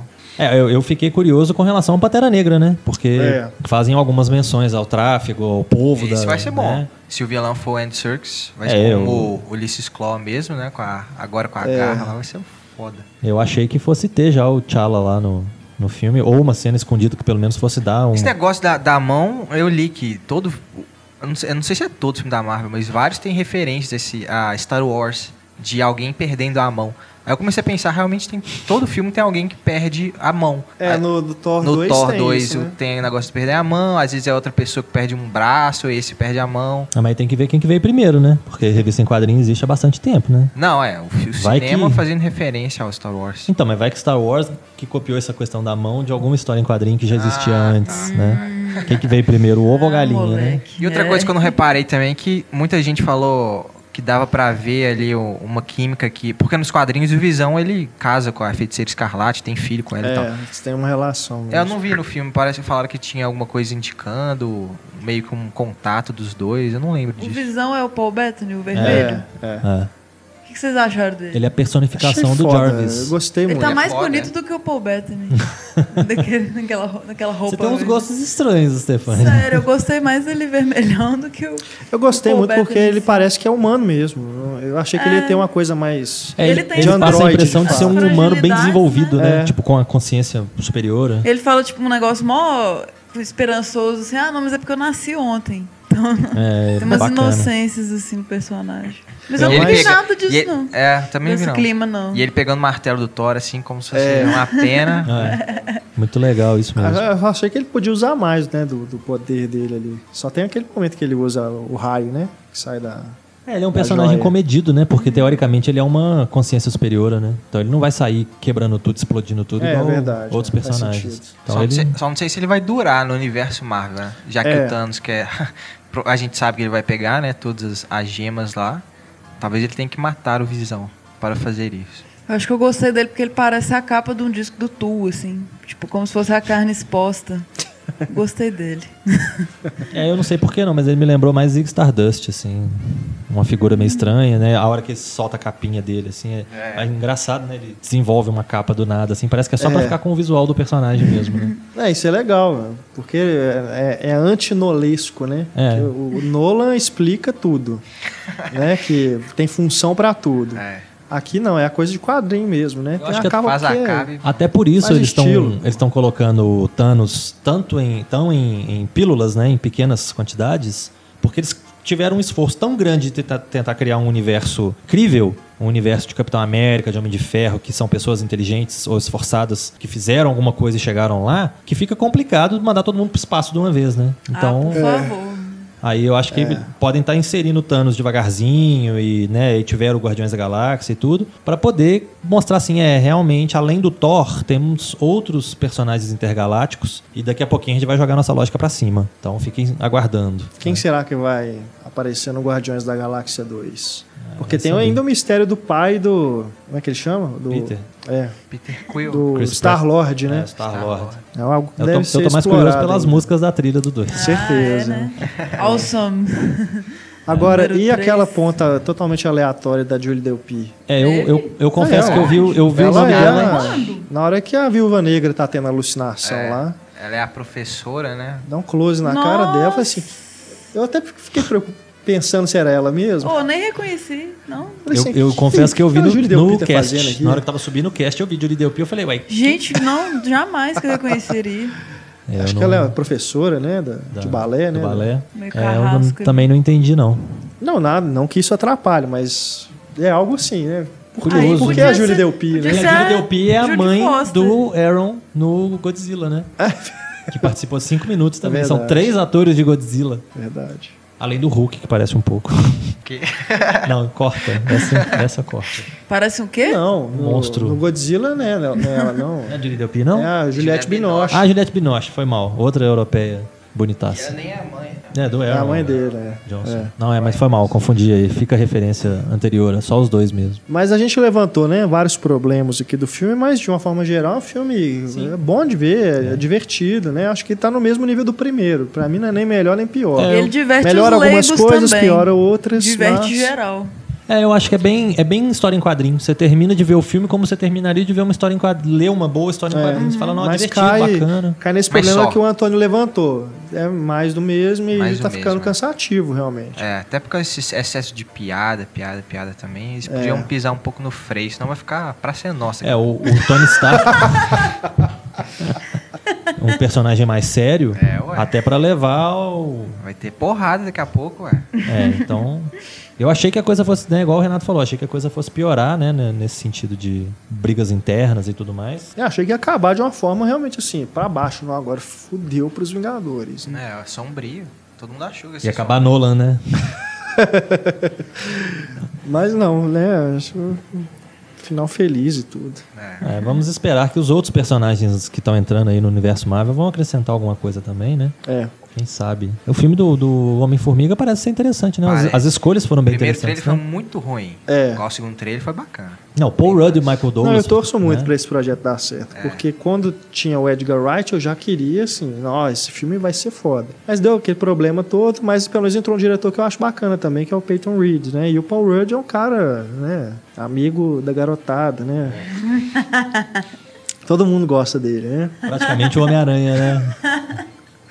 Mas eu torço vizinhança. muito para que continue sendo um filme bacana, né? Que, aliás, que seja um filme bacana, né? Eu achei E melhor do que ele o se primeiro. junta aos Vingadores, de fato, assim, nas Ué, nos em algum momento, eu, Sim, eu né? acho que seria interessante o filme do Homem-Formiga acabar dando uma entrada pra Vespa, que é a Sim. esposa dele, e os dois no futuro próximo irem pros Vingadores, né? É. Seria E bacana. já liderou os Vingadores. É, ele é um cara que é bacana, ele tem lá seus, seus problemas éticos e tudo, mas é um cientista inteligente. É mais um, né? Porque tem Tony Stark, tem o Reed Richards, então eles têm. A Marvel tem vários cientistas geniais. O que me lembra que passou o trailer do novo Quarteto Fantástico também. Ah, na minha sessão não. Na minha sessão passou. E além do, do Batman vs Superman e do Homem-Formiga, passou o trailer do, do Quarteto Passou o Fantástico trailer do também. Batman vs Superman também? Sim, que eu Passou. chamo de filme do Batman Pô, que tem o Superman. Minha isso? sessão, então. Ô, velho, eu também Só não trailer vi isso, não, é. Passou Eu Não, cheguei palmas, no, né? no final dos trailers. Aí você já. viu, você viu em outra cidade. É, né, eu vi em outro estado, né? Talvez por isso tenha sido montado de uma forma diferente. Mas eu fico o- me perguntando também se essa, esse cansaço que a gente tem sentido desses filmes da Marvel não vai prejudicar os da DC. Porque eles já vão chegar bem adiantados aí, né? A Marvel já tem o quê? Quantos anos aí de filmes de super-heróis já lançados? Uns 4, 5 anos. Desde o do Incrível Hulk. Se a gente pegar a linha É, já do terminou tempo, a fase seria... dois, né? né? É, Exato. terminou a é. fase 2. Já vai ter a fase 3 agora. Até o Liga da Justiça sair e os outros, né? É, pode ter cansado já um pouco. Agora, em compensação, quando você leva a coisa a sério e faz a coisa bem feita, a série do Demolidor no Netflix tá arrebentando, né? Nossa, todo mundo todo comentando. mundo todo mundo comentando. Tem gente virando noite sem dormir, né, Sabrina? Pelo Demolidor. É, E eu. os trem vai ficar lá, não entendo. Eu já vai ter no- segunda temporada, né? Vai, já tá, já tá resolvido, já tá fechado. E inclusive já, já estão avaliando outros personagens pra ganhar a série. E o, o que eu chamava quando eu era pequeno de punidor, né? O Justiceiro. Punidor. O Punisher. Punisher. O Justiceiro é um dos nomes fortes pra ser o próximo a ganhar. É, eu acho que é um personagem que caberia. mais- E, e outros personagens tidos como marginais, né? O Luke Cage ou outros personagens menores Será que teriam que- muito potencial. Que o Demolidor aparece em algum filme? Ah, eu acho bem difícil misturar um, né? não sei. Bom, os agentes da SHIELD estão aí, né, pra, pra colocar isso em Eu achei que fosse aparecer alguém da série nesse filme dos Vingadores. Tá, tá, tá acontecendo o contrário, né? Tá É. tendo participações especiais dos filmes na série. É. Então, além de ter o agente Coulson, né? E o Nick Fury e a Maria lá. Eu acho que o Joss Whedon falou que no universo Marvel do cinema, o agente, agente Coulson tá morto ainda. É. Ah, é? É. Ah, então, a gente tem universos que se comunicam, mas que tem diferenças, né? E também os caras ficam presos lá na Cosóvia lá, como é que eles vão saber o que tá acontecendo no resto do mundo? Cosóvia. As Ilhas Galactas. Ai, ai. Então é isso. Vingadores, Era de Ultron. É, e só pra reforçar, então, para as pessoas não entenderem errado. Sim, a gente fez algumas críticas, a gente lembrou de algumas coisas e tal. Ah, é, tem mas sim, nós gostamos agora. do filme, nós nos divertimos igual crianças. Risada garantida. Né? Risada, diversão. Hulkbuster! Ah! É. Muito Se você bacana. conseguir assistir no cinema, né? Porque as sessões estão assim sobrando um lugar terrível. É, todos esgotados. Aliás, isso é outra coisa, né? A, a famosa cena do Hulkbuster. A gente nem, você viu que a gente nem preocupou em comentar aqui, porque todo mundo já tinha visto no trailer, né? É. A do, do filme é a versão estendida do que tá no trailer. Que é a hora que o Homem de Ferro vai brigar com o Hulk, né? Pra poder controlá-lo. Que ele tá doidão lá por causa da feiticeira escarlate, ah, sim, né? sim, sim, sim. Aí ele coloca aquela armadura grandona. A Verônica, né? É, que inclusive agora é o, todas as lojas de brinquedo tem a armadura vendendo, né? Lógico. Mas é pra isso, né? Porque a cena, a cena é legal e tudo, a briga dos dois é bacana, mas Vão É, vender bonequinho, é né? aquilo, a gente já tinha visto no trailer, né, que acontecia, então assim, perde, você perde a surpresa. Uhum. É uma pena. né? Mas nós gostamos do filme. Nós gostamos do filme, né? Não venha depois escrever comentários Seus dizendo... malas. Claro, não sei o quê. É. Decenautas. É. né? Nosso papel aqui é realmente debater e o debate ele surge realmente do, da problematização das coisas, né? Então, take it or leave it. Ou então acrescente a discussão aí embaixo, né? Nos comentários. Isso. Leio o gibi, vejo o filme e ouço o disco. E ouça o podcast. E o podcast antes disso tudo. E leia o pipoqueiro. É, e cartas a Cris. E sigam o Instagram. Nó, momento jabá. Um monte de coisa vocês têm que fazer. Põe uma lista aí.